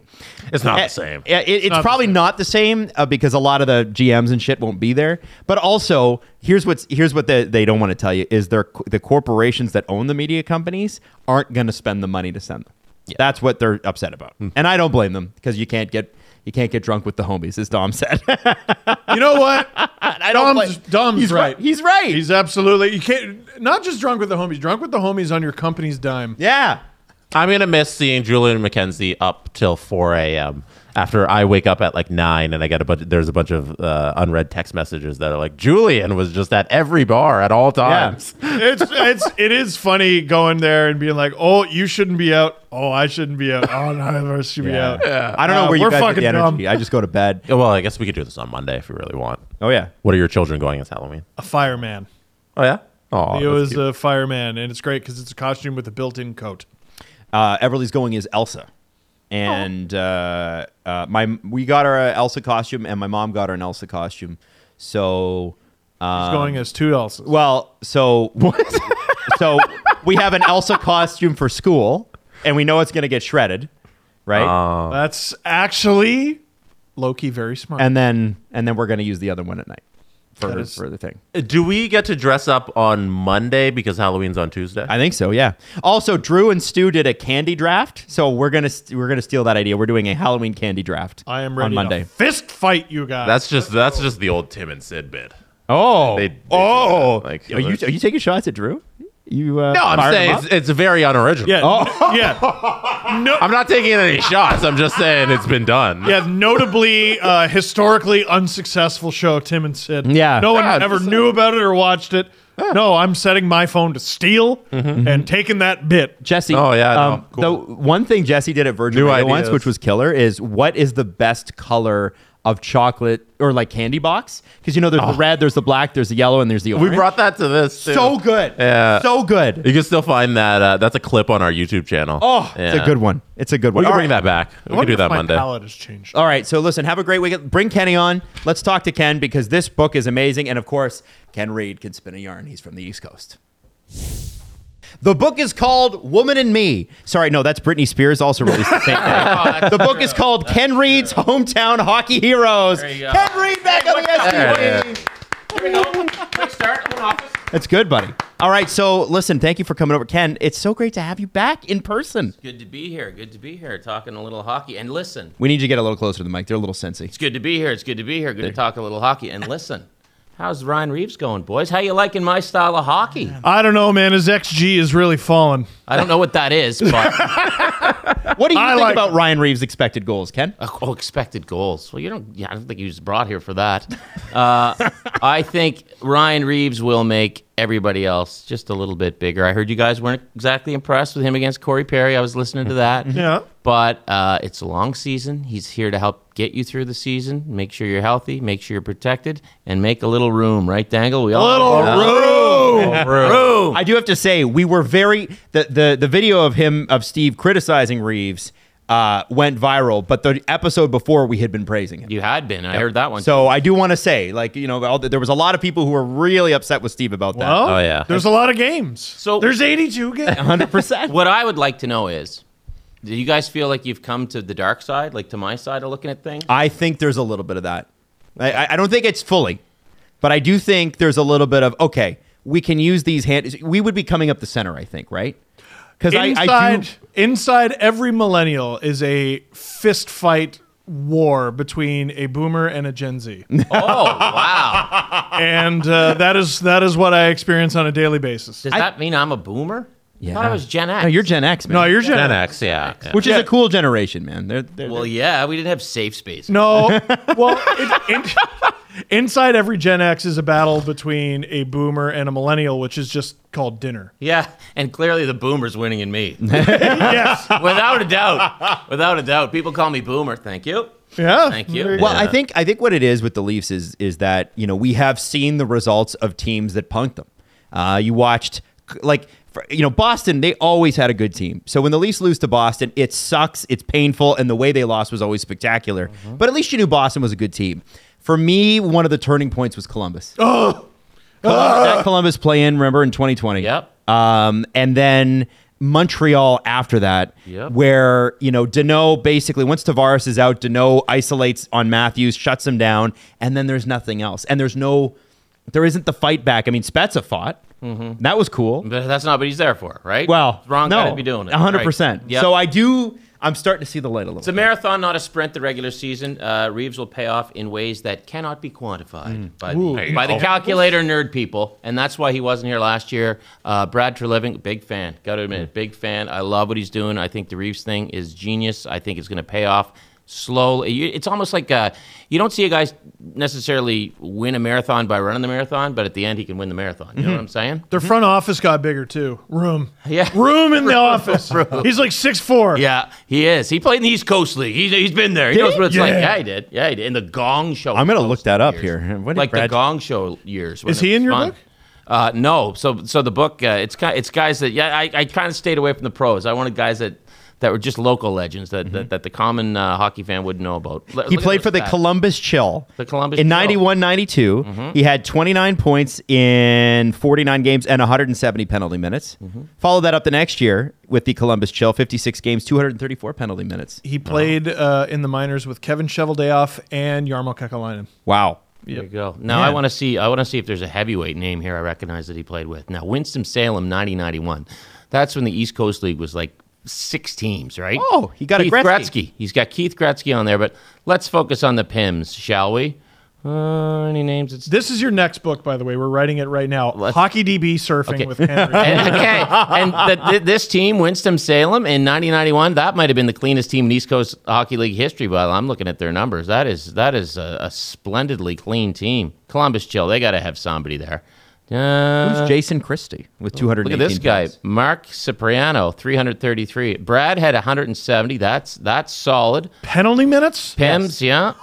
That's not bad. Look at this guy. Oh, Barry Dreger, 362. Joey Middlestead, 296. That's the kind of team I'm talking about. See, I'd pay to watch them play. See, Jeff Marek would know all of these players. Yes, he would. Yes, he absolutely Yes, would. and he would have like an anecdote about. Yeah, uh, I, I talked to him at blah blah blah blah, and you'd be like, "Wow, Jeff, that's amazing." I got I got Do that. Jeff. I got Jeff on a player in my book that he didn't know that I thought he would because most of the guys in my book didn't play pro, but one guy, Jeff's good buddy Troy Smith, who coached in the in the OHL, he's like, you got to do a story on Paul Polillo in your book because the book's about local legends, right? Paul guys Polillo. make it.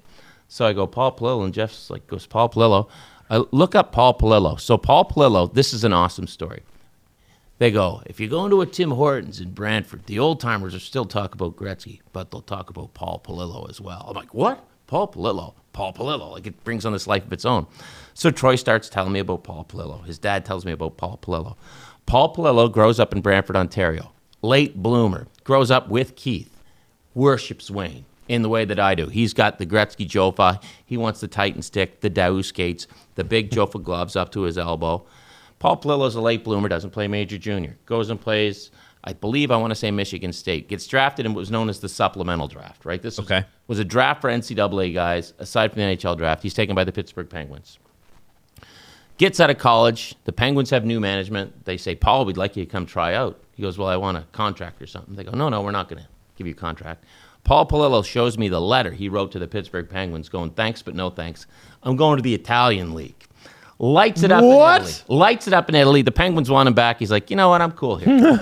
then they start a team in Brantford called the Brantford Smoke in the Colonial League that Ron MacLean used to rev in. Now, if you guys think the East Coast League was tough, the Colonial League in the 90s, it was like roller derby, WrestleMania, UFC all combined into one. And Paul Polillo chap goes back to Brantford and he becomes the Wayne Gretzky of the Colonial League. Look up Paul Polillo. Okay, how do you spell Polillo? P O L I L L O. And this is in the book. This is in the book. Paul's in the book. And Paul Paul worships Wayne. He wants to be like Wayne.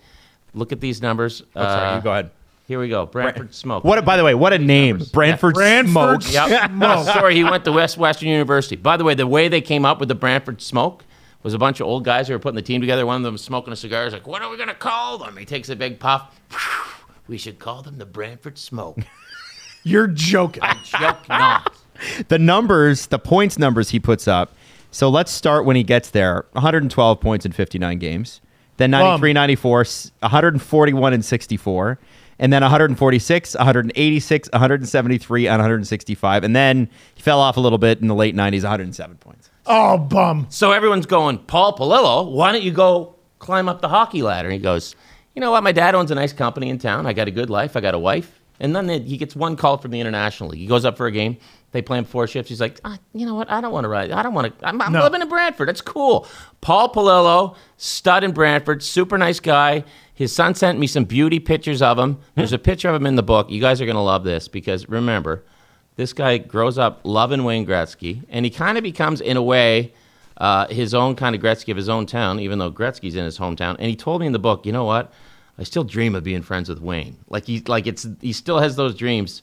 And you guys are gonna love the picture of him because when I get to it, you're gonna be like, oh my goodness. By the way, when I when you Google Paul Polillo, Yeah. and you go, search the image search, Ken Reed, uh, your hometown hockey heroes comes up in like the third uh, rung of pictures. Oh, perfect. So that's pretty Where's cool. the picture of Paul? Oh, it's in here somewhere. Does the paperback not have pictures? Oh, this is the arc. Okay. Yeah, this is the ones you This gave is the us. arc. Oh. Okay, if you get my bag there, I have copies of the, the real book. Okay. And, So- and I'll show you a picture of Paul. So this is the This very is the super advanced special reading copy. Ah, the advanced. If you Oh, were look a at hockey, if copy. you were a hockey card collector, this would be the one of twenty, like more. That's how special you guys are, Wow, we Right? all got one too. Yeah. Thanks, thanks, pal. he didn't even make us share them. guys. How hockey am I? I my my my my get bag comes from the Danny Galvin golf tournament, the former voice. like,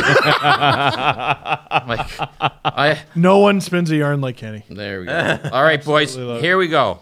Paul Polillo, are we ready? Remember, worships Wayne Gretzky, grows up in Brantford, grew up with Keith, Played with Keith. which is played cool. with Keith, which is super cool. Was actually at this famous uh, hockey party during the 87 Canada Cup where a bunch of the guys on the Soviet Union pulled up in their bus to Brantford and went to a barbecue in the Gretzky's backyard after a game at Copps Coliseum. And yeah, and Paul was there. Igor Larionov gets the bus, and Paul's there with Keith Gretzky, and they're going, "Oh, this is pretty cool," you know? Okay. Did he do his job at that party?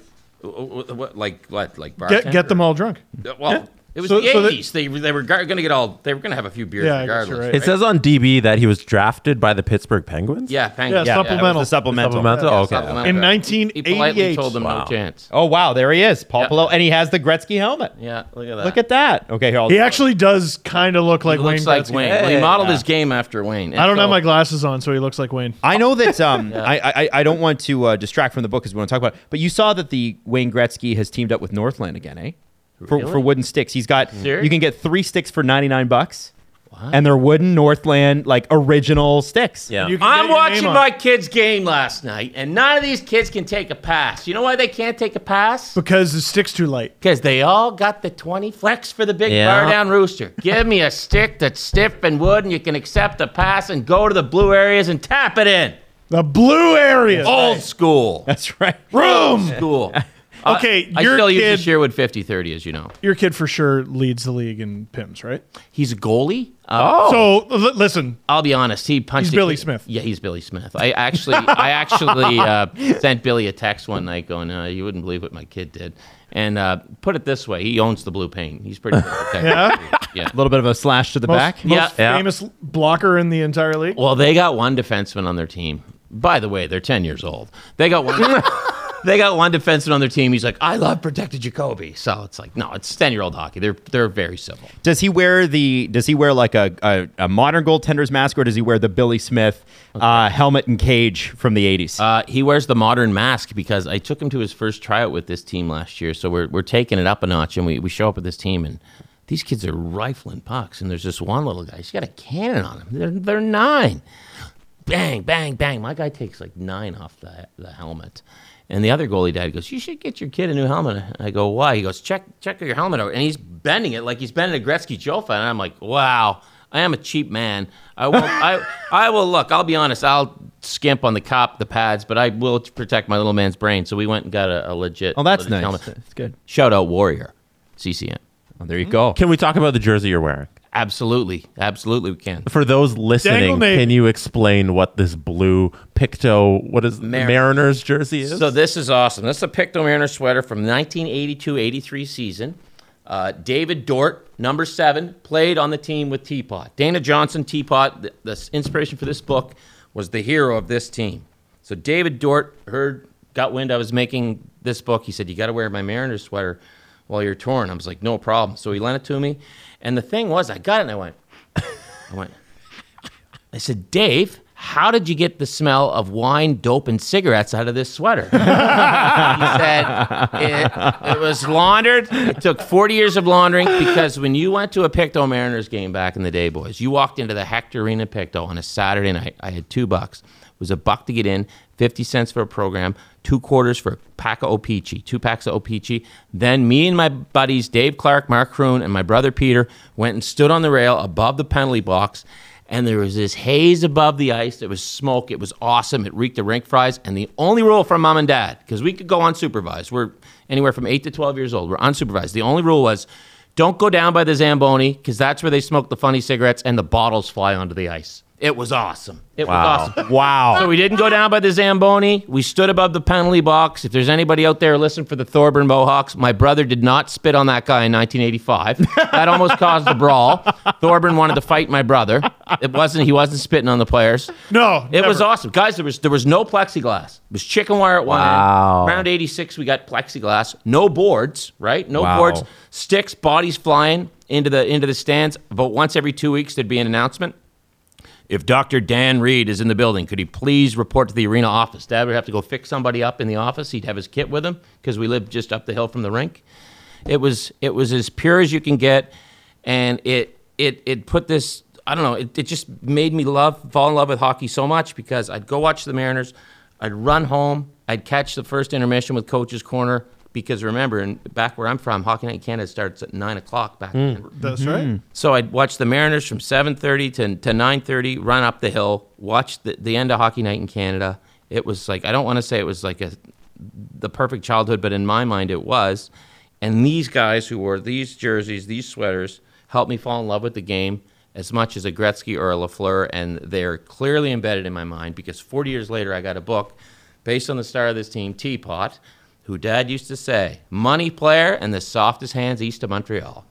Can you please, Jesse Blake, show Teapot on the screen so that we, yeah. There he so this is. is, And that mustache has been the same since the 80s. Well, T can grow that. Uh, if there was a world mustache sprint growing competition, T would win, and that's T on my T-shirt. So Teapot's the best lobster fisherman in town. There he is with a couple five pounders. So he's like the Marlboro man of Pictou. So there he is with a couple five pounders, uh, just hauling them in. He fishes with my with, uh, with my buddy Chucky, and the boys all love him. And there's T back in his day paying for the Pictou Mariners. They won four straight Nova Scotia Junior C championships. hey, Oh yeah. So what level is this? Junior C. Junior so, C. So that's Okay. That's what this book is about. It's not about guys who played in the NHL that you watch growing up or your hometown heroes. It's local guys who made it in their own way. Because if you're from a small town, there's stories. Oh, he would have made it if. So I thought, oh, why don't I twist it around and go? He did make it. He just made it a different way. So T and the Mariners won four in a row, Nova Scotia titles. And if you tell T you won four in a row, eh? Only thing the sweet one will say. He's known by a lot of names. Teapot, T the sweet one. Only thing he'll say should have been five. now tell me this.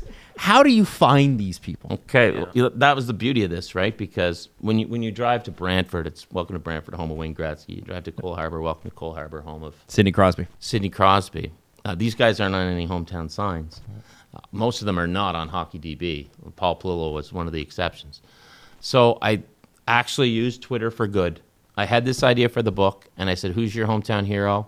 Didn't make it to the NHL. So a lot of people would write back, you know, uh, Guy Lafleur, Wayne Gretzky, but then a lot of people actually got it and they knew what I was going for. And uh, I, the first guy I called, a bunch of guys wrote Bruce Campbell, Bruce Campbell, New Waterford, Nova Scotia. So I look up Bruce Campbell. He's on Hockey DB, and he played some Junior A, and and I called him, and it turns out, in typical Nova Scotia style, he once lived in the basement of my brother's midget coach because he played senior hockey for him a couple years before and played knee hockey with my buddies Johnny, Mike, and Andrew Sim. And he has a wonderful story. He uh, they have a rule. Now this is this See, is he's a, he was a Cape Breton Oiler in yeah. the AHL. So this is cool. So this guy plays Junior A in New Waterford in the Cape Breton Junior A League. He's nominated for Canadian Junior A Player of the Year. He loses to one of the Sutters. Okay. oh, So that June, I forget which Sutter he lo- he lost to goes in the draft. But before the draft, Bruce, who was 19 at the time, doesn't know anything. He's at the Centennial Cup to accept his award or the nomination, and the Winnipeg Jets go, "You want to sign a tryout sign a tryout agreement with us?" He's like, "Yeah, all right." So he just signs it.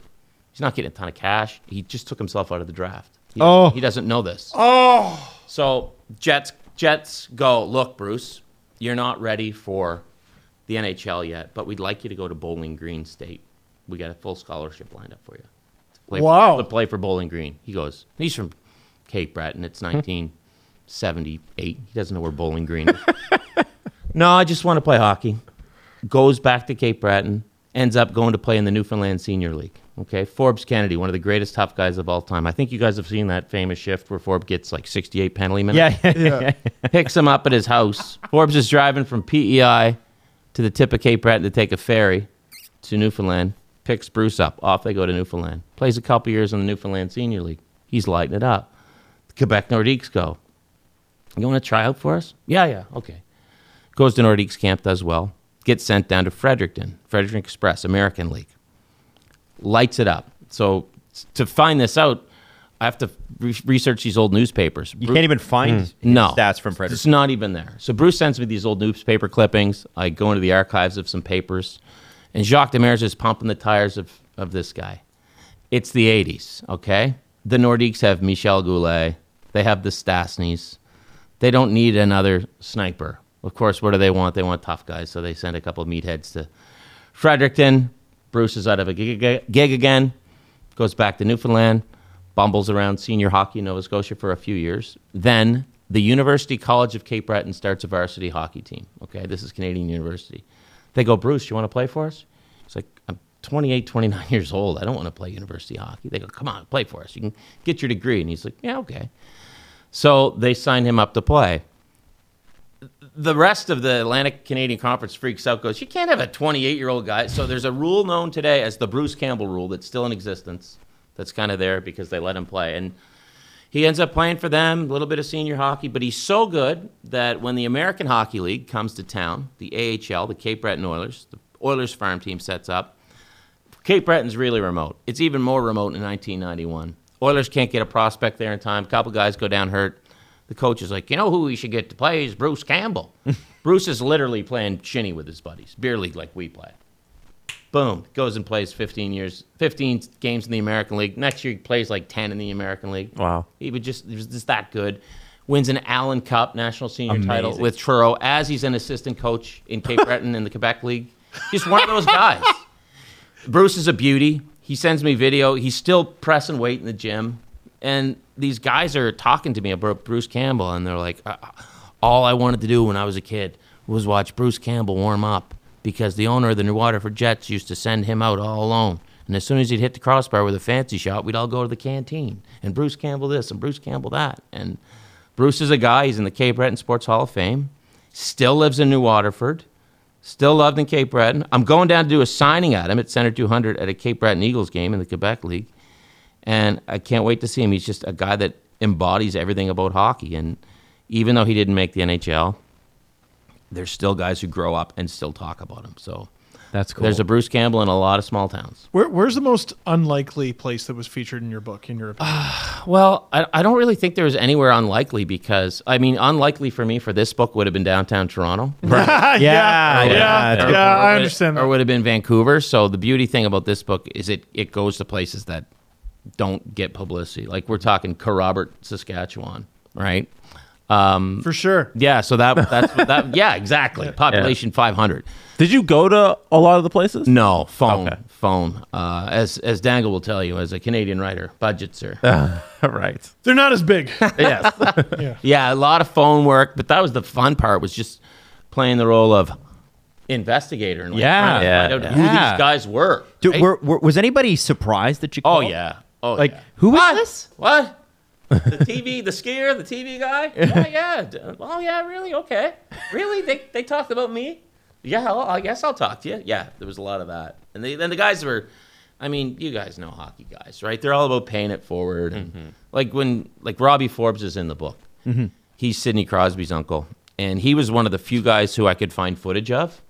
So he helps Corner Brook, Newfoundland win the Canadian Senior Championships in 1986. Mm. He was brought in there. He had tried out for the Nova Scotia Oilers. Small center scoring 1985, trying out for Edmonton's farm team. Let's get a couple goons down there. We don't need you. He ends up in Newfoundland. He's still revered there. Now, he was one of the few guys who I could find footage of. So I'm, I'm looking at on YouTube of, of footage of the Corner Brook Royals from 1985 86. How is that even out there? It's too? it's out there. It was just crazy. amazing. Marek uploaded it himself. yeah, yeah. Yeah. I have that 100%. if you can find it and you start watching Okay, it, what am I looking up here? uh, Corner Brook Royals, 1985 Allen Cup. Corner Brook Royals, 1986 Allen Cup, pardon me. If you watch it, it's shot wide, right? they're not having ISOs of Robbie Forbes. And at one point, I go, "That's Robbie Forbes," because he looks exactly like Sidney Crosby. By the way, some of these videos have over five, six thousand views. So Yeah, there are yeah. people going back. It's not just Ken watching them. Uh, good fights in this league too. So when you watch it, you know how Sid just got the shoulders and the bottom hand way up. Yeah, yeah. the Stick in the backhand. Yeah. Slap backhand. That's Robbie Forbes. So this is a guys are league. good. This Yeah. these guys are really good. Yeah. This is a league where a lot of former NHLers went to play. A lot of guys were on the bubble. Robbie made more money playing in this league than he could have made in the American League.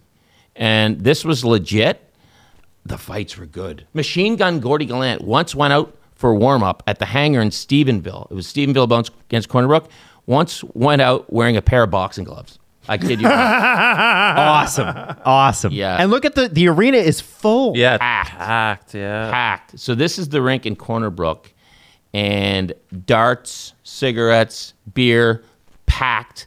Lineups of people waiting to get in. They used to have fires around trash cans, waiting all night to buy their tickets to see the Corner Brook Royals. So it was pretty special. Wow. Yeah. Wow. It's very cool. And we know- forget that. We forget that, right? If YouTube was around in the '80s, there's there's no chance w- you and I wouldn't have just swapped lives. No.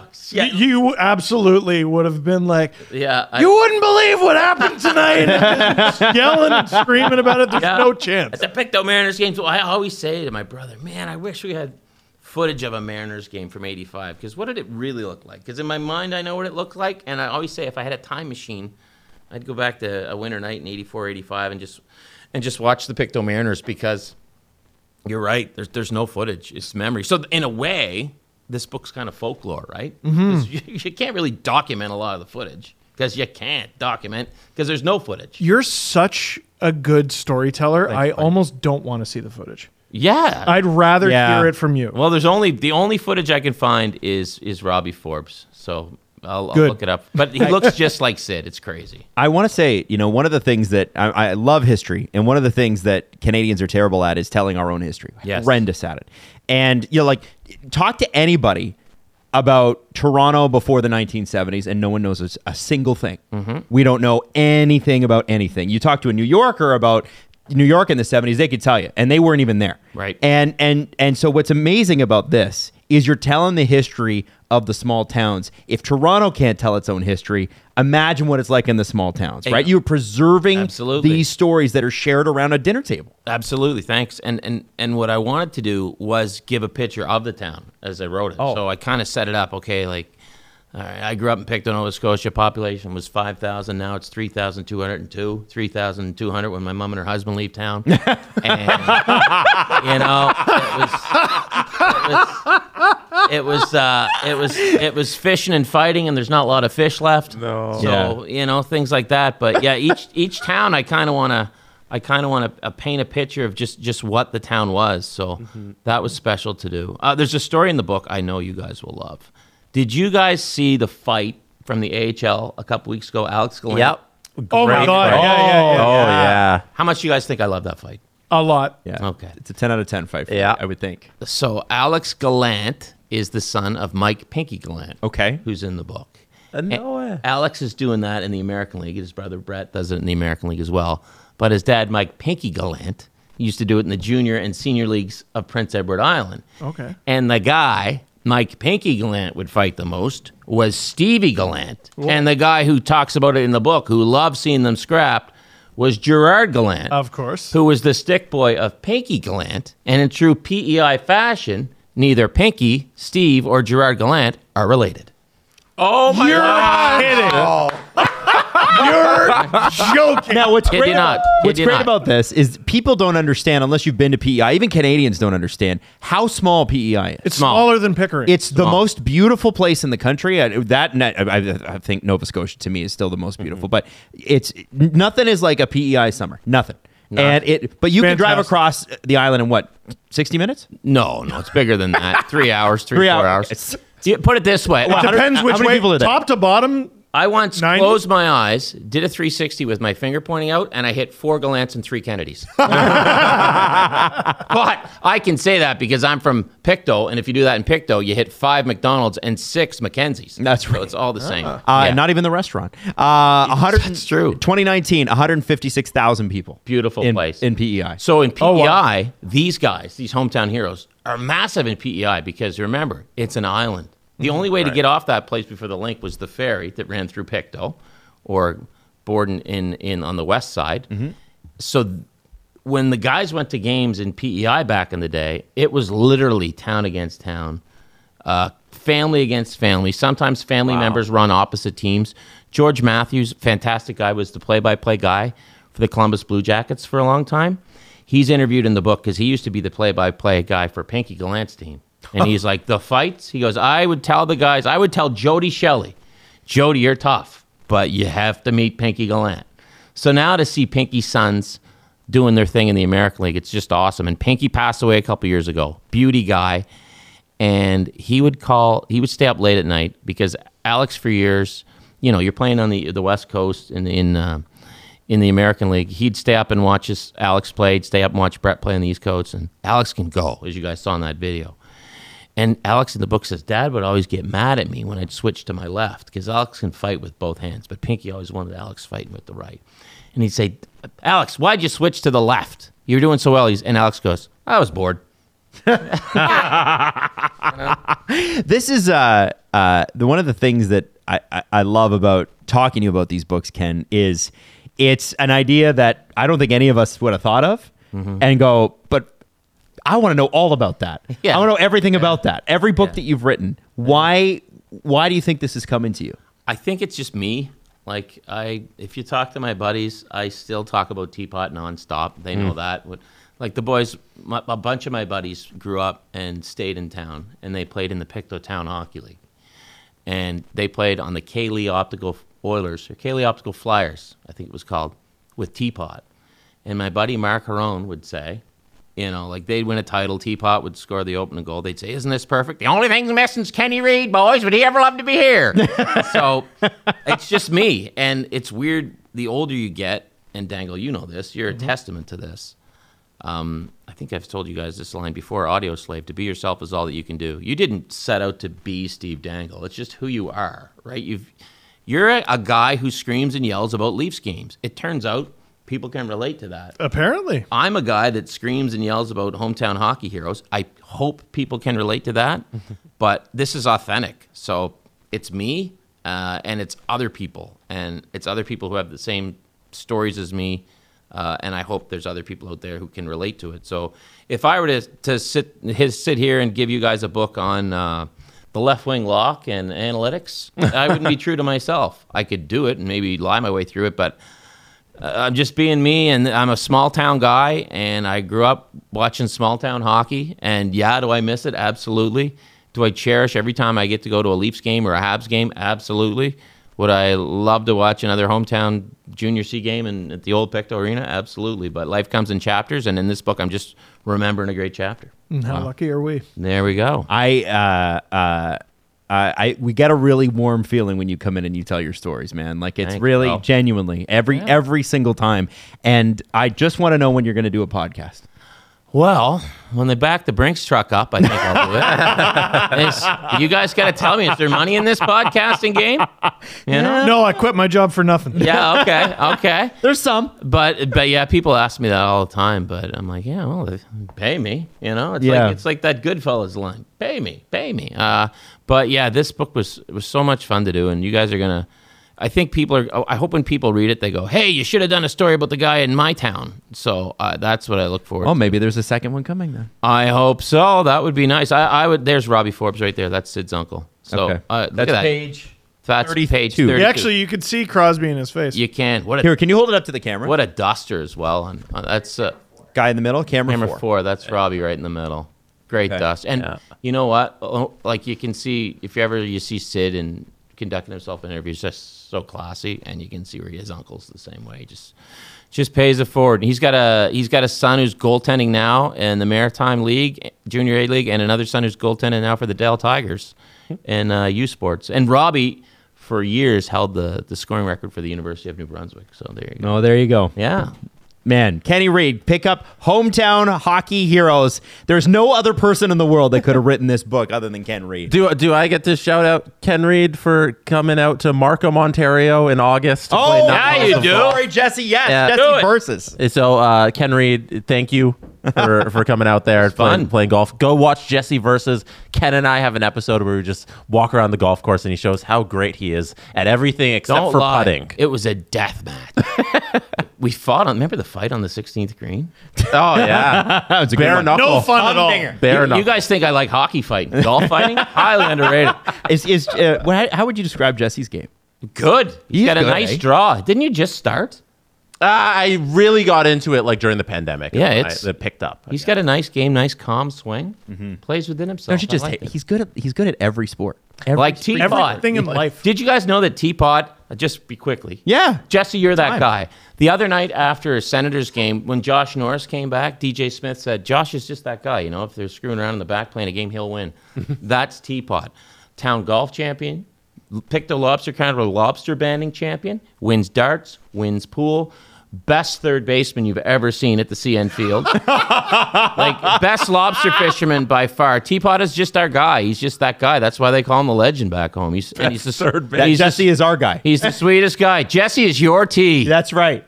T. Blake. And look, he's got the I'd good be, facial I'd be hair, too. honored to be in any kind of conversation with T. Ah, boys, I wish you could meet T. He's the, he's the best. His family's so cool too. They're, they're the best. Well, we're, we'd like to get around and do some shows. I think I think the East Coast has got to be one of Yeah. them. Maybe maybe Kenny, you could uh, bring in some of your pals and we could have a full Oh blown. my god! Yeah, What do you think? cool. Is there smoking permitted in your room? boys like their darts. Some of them anyway. We'll, we'll talk about it. We'll open the windows. Oh, here we go. Ken Reid, Here thank we go. you so much Pucks for and deep. coming on. Thanks, boys.